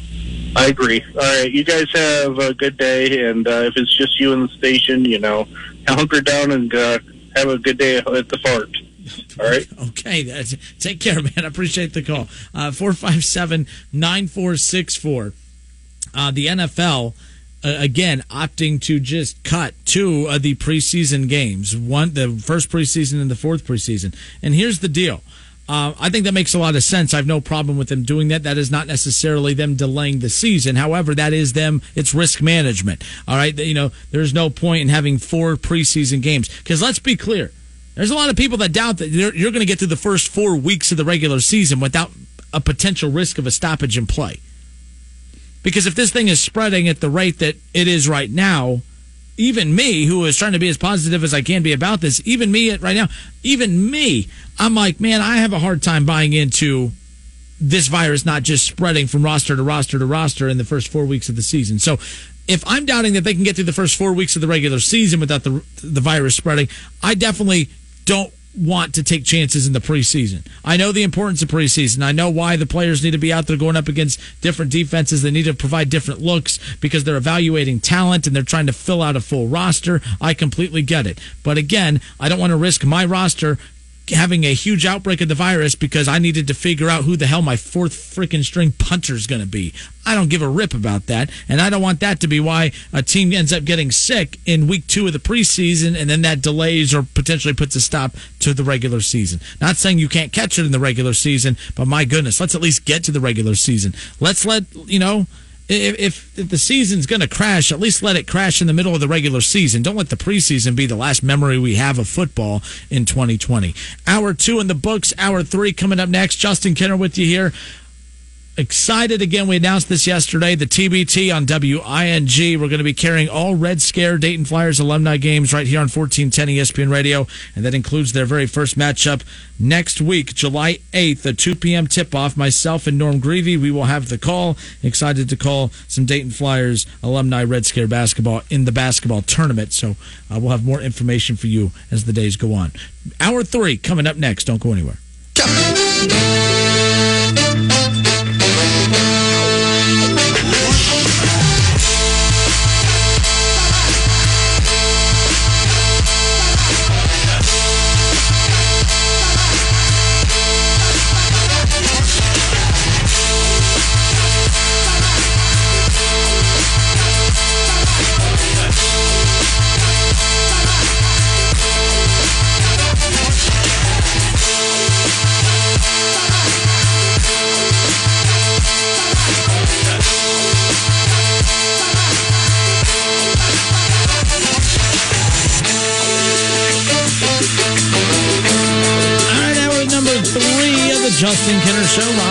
Dayton's ESPN radio station 1410 Wing AM. A lot to still get into here in this third and final hour. Just a reminder or an announcement here.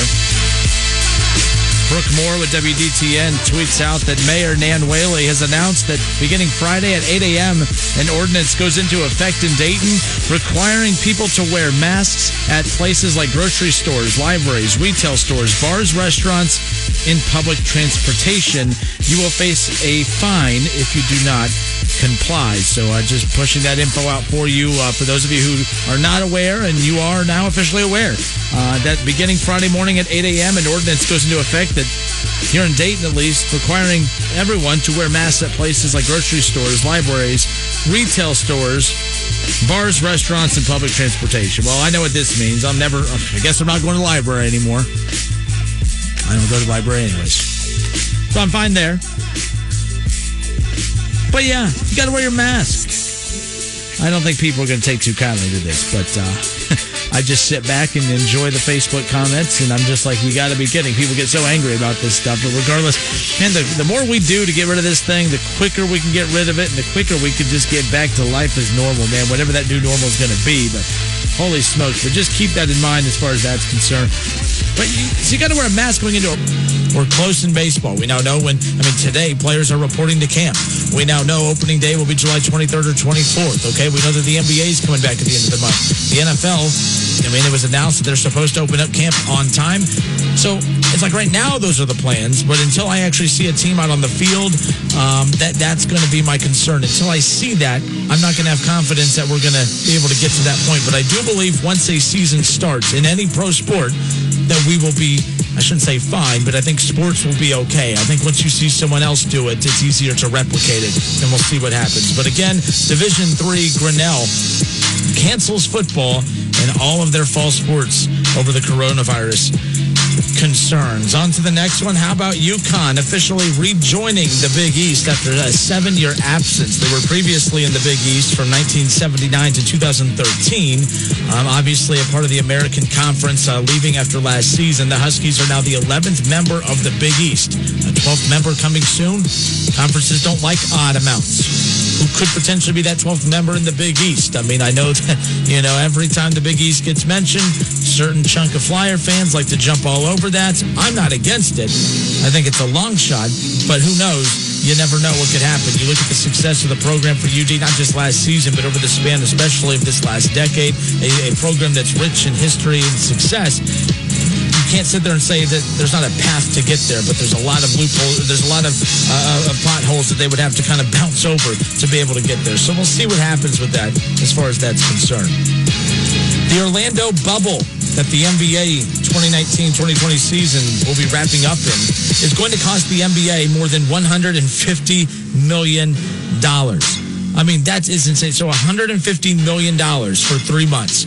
And, all right, that $150 million is going to cover uh, the housing for 22 teams, plus support staff at three different resorts. They have over seven practice courts and facilities that players are going to be utilizing in, in teams, and they will be playing games across three different arenas. I mean, $150 million for three months of basketball just to crown a champion, call it a season, and then a month later open up camp for 2020, 2021. Man, we know that things are weird during this coronavirus pandemic, but this it doesn't get any weirder than this one. The NBA has done a fantastic job of, of creating as safe an environment as possible to be able to allow the players to finish their season. But this is going to be interesting. But $150 million, that's what it's going to cost the NBA to run the Orlando bubble for three months. How about this? More NBA news. Pelican star Zion Williams is one of three different players to grace the NBA 2K21 cover. He is the cover athlete for the next generation systems, PlayStation 5 and Xbox Series 10. The third player is going to be announced on Thursday. Look, we only got to watch Zion play for half of a half a season. Like he didn't play the first half.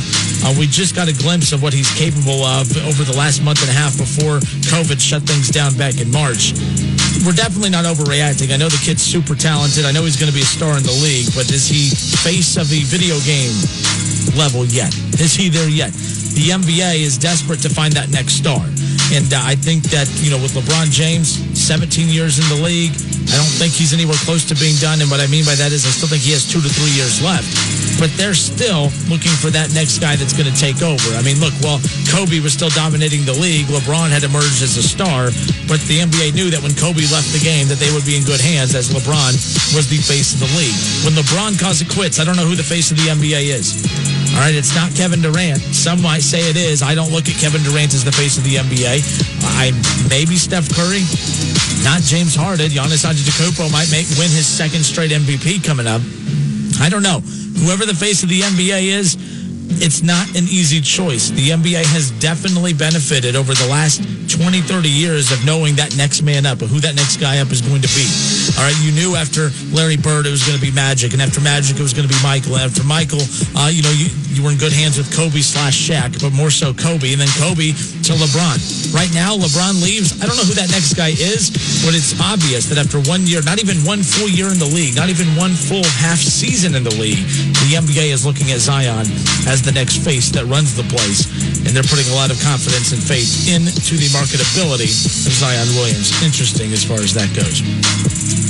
And last but not least, here on the Justin Kinner Show top headlines, Mack Brown one ups Ryan Day and the Buckeyes. How about this? We all talk about the Buckeyes being DBU, uh, but North Carolina and Mack Brown, they land cornerback Tony Grimes, who was ESPN's number six prospect. This is the Tar Heels' second five-star commitment to the class of 2021.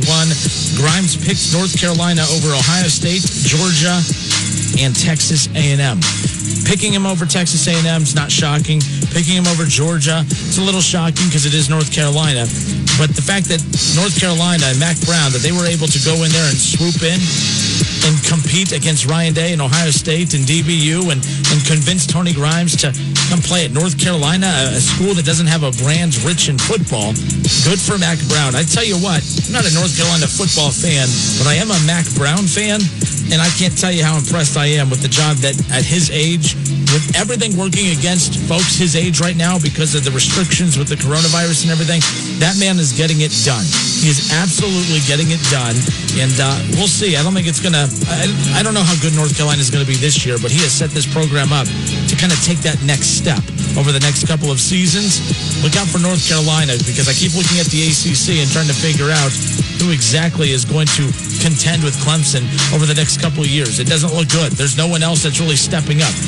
depending on how long Mack Brown stays the head coach of the Tar Heels, it could be North Carolina that could end up being that 1A and 1B type of situation. They have a long way to go. It's still Clemson's division uh, and conference, but man, good for Mack Brown and good for the Tar Heels. And that is the Justin Kinner Show. Top headlines. Back to the Justin Kinner Show on 1410 ESPN Radio and on the stream at wingam.com.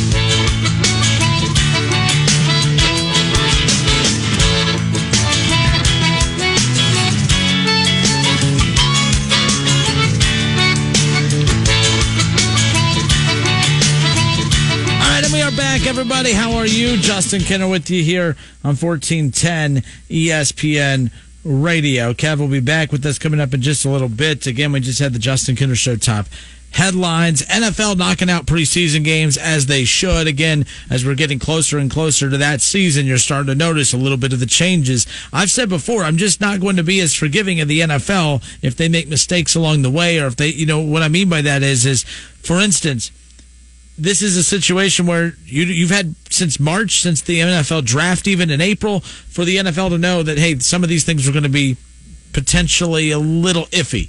Uh, due to the coronavirus, uh, and I think that's what's going to be something to keep an eye on. Is that I thought that the NFL would be fine because they had so much time to prepare. They should have a scenario A, B, and C as far as that is concerned. But if money, and, and again, I can't blame anyone for money being the ultimate driving force here. But if money is the only thing that the NFL cares about, that's why you're going to see, regardless of how much this virus is spreading, that's why you're going to see them force fans into games. And again, a lot of you are saying, no one has to force me. I'm willingly wanting to go into games. But sometimes businesses have to protect you from yourself, and that's the NFL. But the NFL is not going to protect you against yourself in an effort to take money out of their own pocket. I'm not saying that there's no chance that you won't see fans uh, at games, but it's they're doing everything that they can to make sure that you know they're trying to just you know status quo. They're trying to you know things are normal. The NFL's trying to operate as if everything's normal. Now they have canceled the Hall of Fame game. Cowboys Steelers. They canceled the Hall of Fame game. They've already knocked out preseason's games one and four. So that takes away two more potential games that an outbreak could occur, passing it between one team and another. I think that's important. Like I said earlier in the show, my biggest concern is is I don't know if you know if here, we're doing our over under the over under of the league getting through the first four games of the you know, over under the league getting through the first four games of the season without stoppage and play. That's my over under to you, the listeners. In fact, 457 9464, or you could text your answers into the ESPN Dayton fan hotline. Tell you what, we're still going to have, you know, I'm going to do this for Kev. We're going to give Kev segment life here. Kev Nash brings you over under. Now Kev Nash ain't here today, and that's totally fine. But Kev Nash normally brings us our over under. But I want I want to get you, the listeners, involved on this one. I'm curious your thoughts. Over under the NFL getting over under four the NFL getting through the first four games of the season without a stoppage in play. We're doing this the old fashioned way. Caller, what's your name? Hey, it's Chicken Chuck, Justin. How are you? Chicken? Chuck, what's up, man? How are you? Come on, brother. How are you? Another day in paradise. Over under four games without stoppage in play the first four weeks of the regular season. Man, I'll take the under, but uh, that's why I was calling you. Is uh, I think the NFL's in, in a s- internal struggle that you cannot believe between marketing, which is political correctness, and money, and trying to you know, make those two marry. Tough, tough. No, you're cutting in and out. You still there? I'm still here, man. Can you There, hear me? there we go. That's better. Keep going. I'm sorry.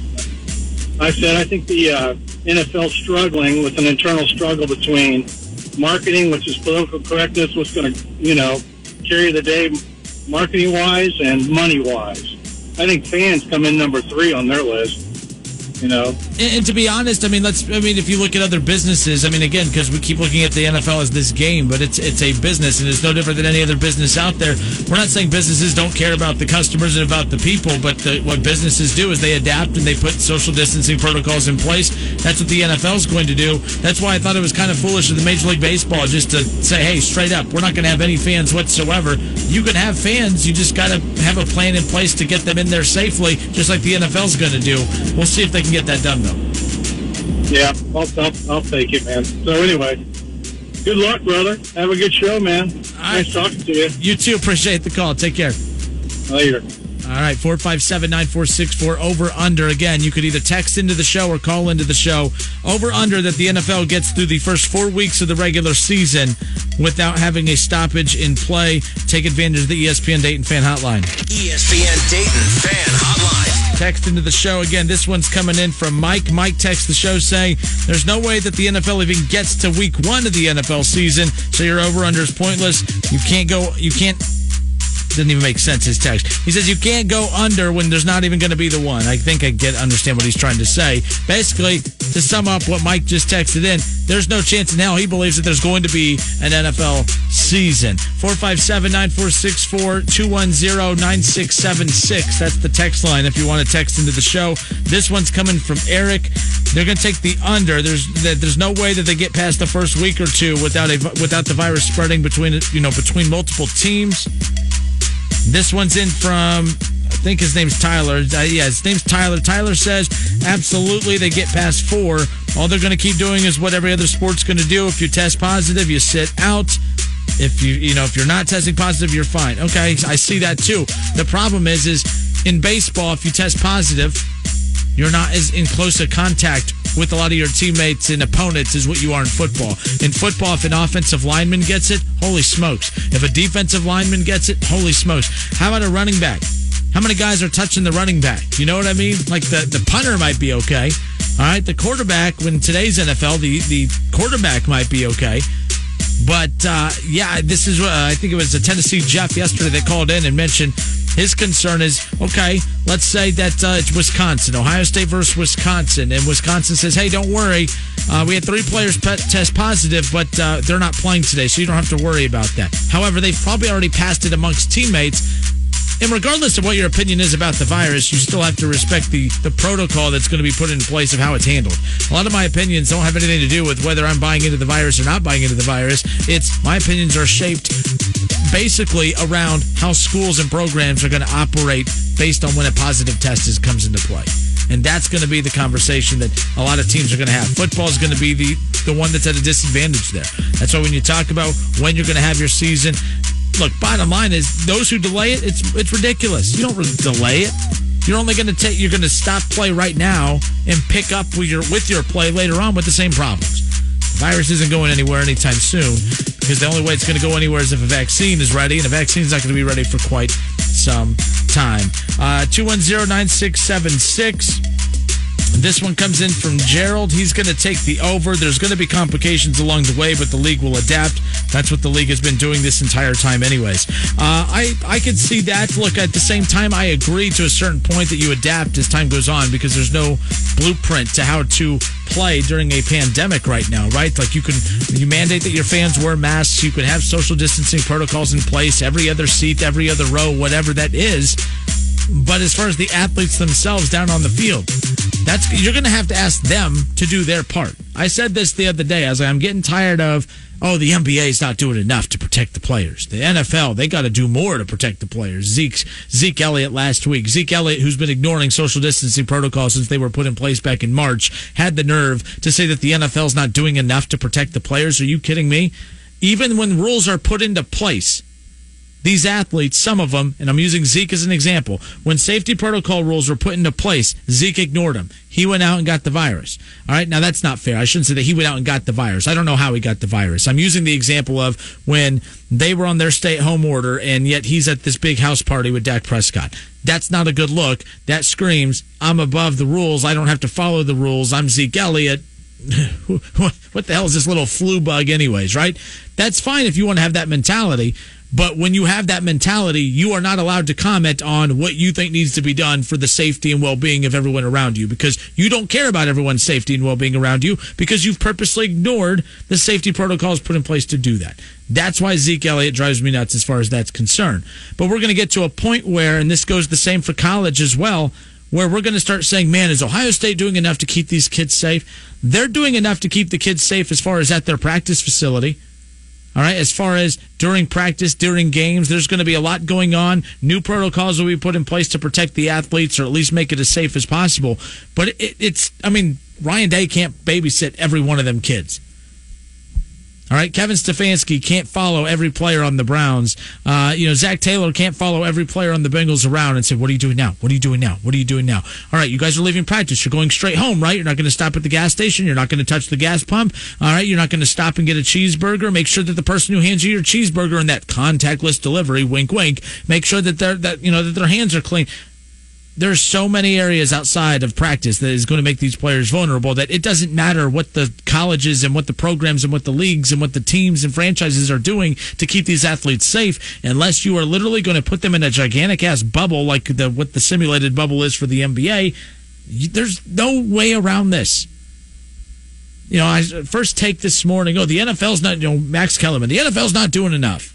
The, what, what else do you want them to do because I really am curious. I don't think there's going to be high school football, but if there is, it's easy to say, oh, why isn't there as much positive test amongst high school athletes uh, than there is college athletes? Well, I think that the difference is, is for one, you're going to get right away, oh, well, you know, clearly you're not going to have as much testing at the high school level as you are college and the pros. That's true, but common sense would tell you that if there is sickness going around with the kids, that there's going to be showing signs. There, there's going to be kids with fevers. There's going to be kids with coughs. There's going to be kids who are, you know, being quarantined and, and sent home from practice, and that's going to get around. Like I would assume that it's going to be the same in high school with these high school kids getting around one another prepping for sports. And if not, you got a question why is it not as contagious amongst high school athletes as it seems to be with the pros in college? Like, are you a little surprised at all at how high the numbers are for the players in college that are, you know are being testing positive as well as the NFL? Isn't it kind of strange? Like everyone's getting it, it seems. Absolutely everybody.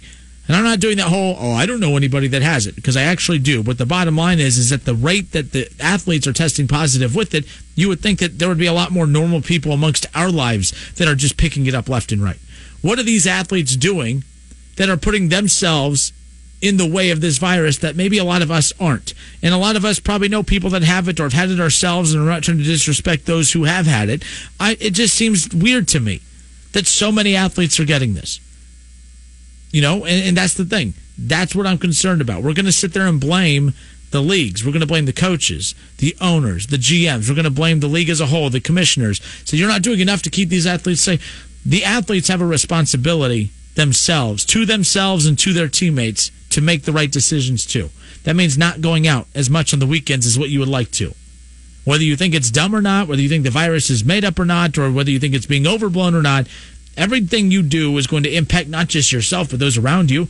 Hell, if you go out and be selfish and go out to a club amongst, you know, hundreds and hundreds of people and then you get sick and bring it amongst your teammates, your selfish decision because you thought it was no big deal not only affects you, now you've passed it on to your teammates. Now your teammates are out weeks and they're losing paychecks, okay? Because in the NFL, by the way, if you miss a game due to COVID, you lose that paycheck. You don't get a percent of that. You're just you don't get paid for that game. So if you have a veteran player who takes the virus seriously, who goes to practice and goes home, he follows the social distancing protocol rules. He wears a mask. He washes his hands every chance that he can get. He has hand sanitizer that he's applying between every play that he can think of. He's doing everything right. But some punk ass kid, one of the rookies, oh, you know what? I'm going to go to the club every single weekend. I'm going to do my own thing, anything I want. You know, I don't care. I, am not going to follow the rules of this because, hey, I'm rich for the first time in my life and I feel untouchable. And I'm going to go do whatever I want to be around whoever I want. And it doesn't matter if I put myself in harm's way. But then the athlete, you know, the veteran player that does the right things, he's going to catch it from the guy that doesn't. And now the veteran player who did all the right things all of a sudden is going to have to miss two to three weeks of football and miss two to three weeks of paychecks, and he's the one following the rules. There's too many moving pieces to this. And I, like I said, it's not all on the teams. It's not all on the coaches and the owners and the in the in the NFL as a whole the athletes as human beings have to take a responsibility themselves because i'm getting tired of we as normal folk being told you need to wear a mask you need to do this you need to do that and we're blamed for how we act in public or you know don't act in public but these athletes it's oh when they get sick or when they screw up it's oh well the, the team's not doing enough to protect them the league's not doing enough to protect them no they're just as responsible for themselves too that social contract they have one as well they're not above that. More of the Justin Kinner Show when we come back. Don't go anywhere. With Kev Nash. Famous WING studios. Here's Justin Kinner and Kev Nash.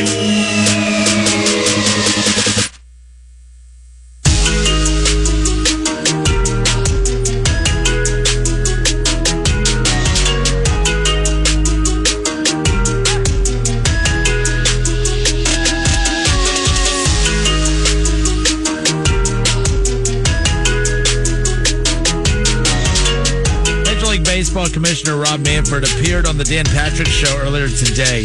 And uh, keep in mind, this is a guy that is going to be facing, when this season wraps up, like everyone thinks that the, the ongoing battle between the Major League Baseball and the Players Association, that didn't just wrap up because, oh, they, you know, you know, Rob Manfred exercised his right to just force the we're screaming this all along that he was never acting in good faith, that they were never actually trying to put this in, you know, to put this in a situation where there was a true negotiation going on.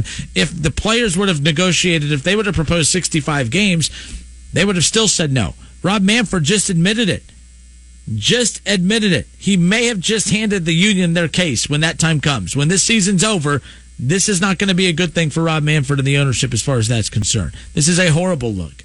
I took the, I didn't take the owner's side, but I was adamantly against the players. I thought that they were being uh, as spoiled and entitled and uh, tone deaf. I thought they were just as tone deaf and spoiled and, and, you know, as bad as the owners and Rob Manfred.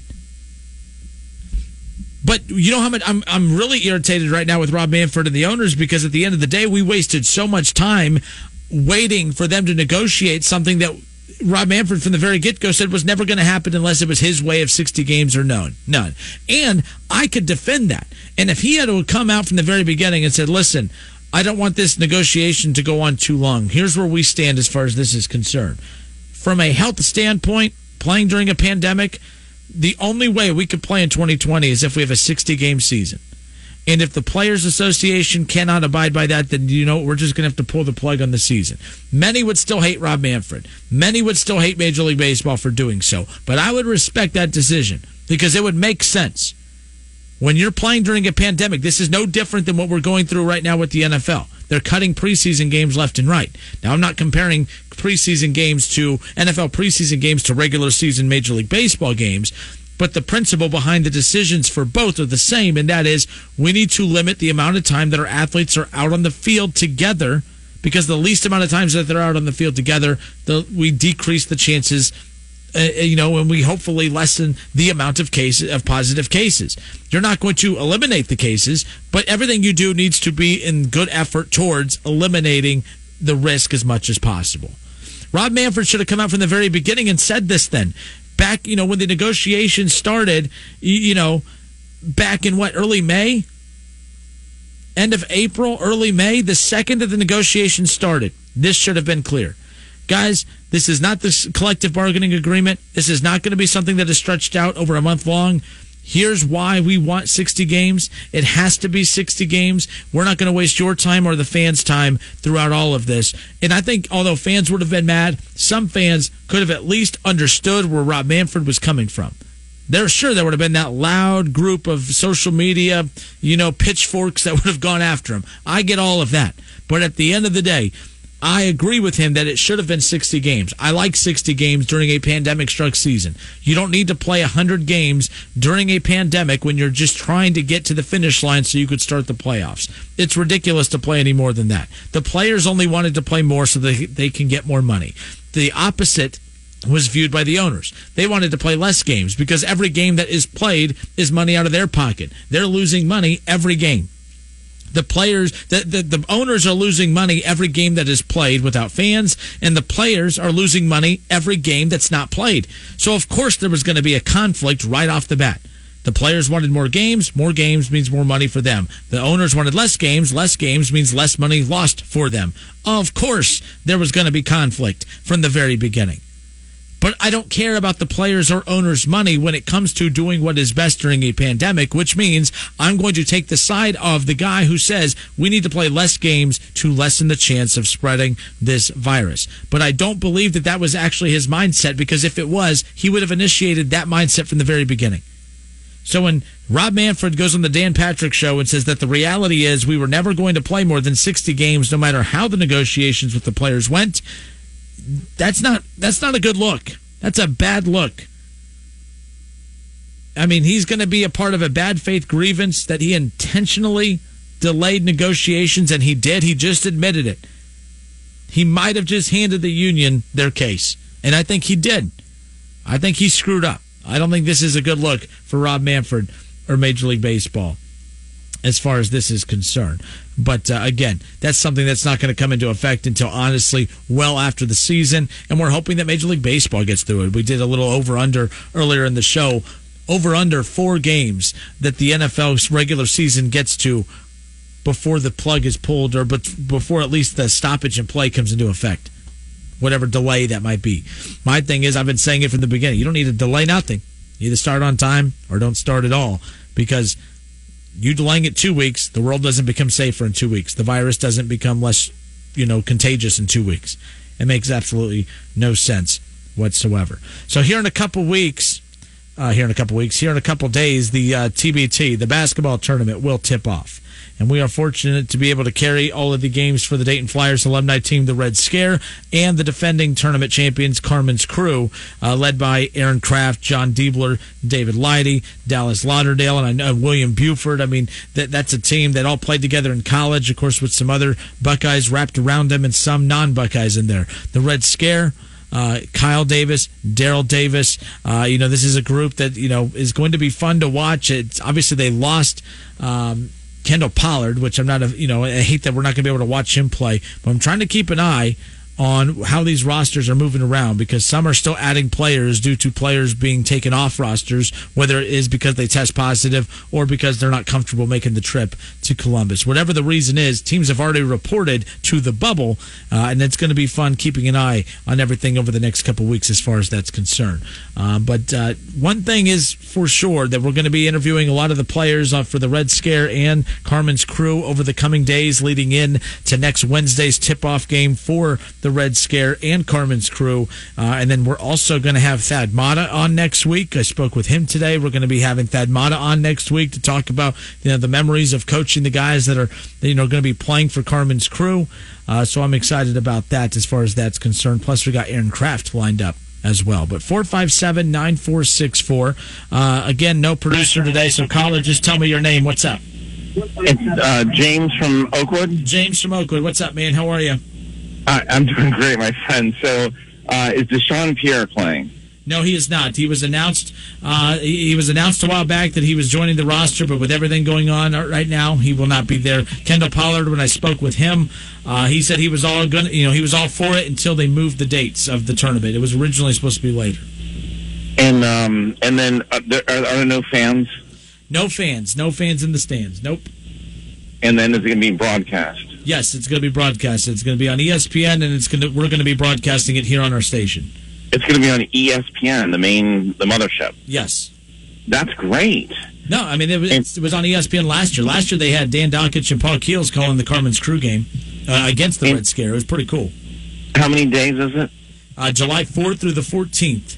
Uh, but Oh, uh, Carmen's, Carmen's, great. Yeah, Carmen's Crew and uh, the Red Scare have a couple round bye, so they won't be playing until July 8th. But if they win, like the Red Scare, so Norm Grevey and I, former Flyer, him and I will call the first game for the Red Scare. If they win, they'll go on to play the winner between Ohio State's Carmen's Crew and the winner of a previous game. So it could be Carmen's Crew versus Red Scare on July 10th, right here on the station. So I'm pretty pumped. Now, when you say Norm Grevey, I don't think you have to say the former flyer. I think everyone knows. well, at least maybe the young kids don't, right?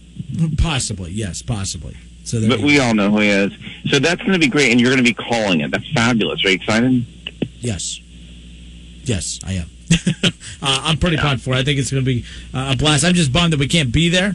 Uh, you know, the, the fans can't be there, but uh, it's going to be a good time regardless. And who's coaching? That I'm not sure for the Red Scare because last year uh, they don't have the coach from last year, so I'm not really 100% sure. And I, I know that it's going to be Sullinger uh, and uh, Evan Turner for uh, Carmen's crew, but I'm not sure about That's the awesome. Flyers. So I know that Joey Gruden's the GM, so maybe he's uh, taking responsibility, taking the coaching responsibilities. All right, last question. So, what, what are your thoughts about on these new recruits uh, for the Flyers and the new commits?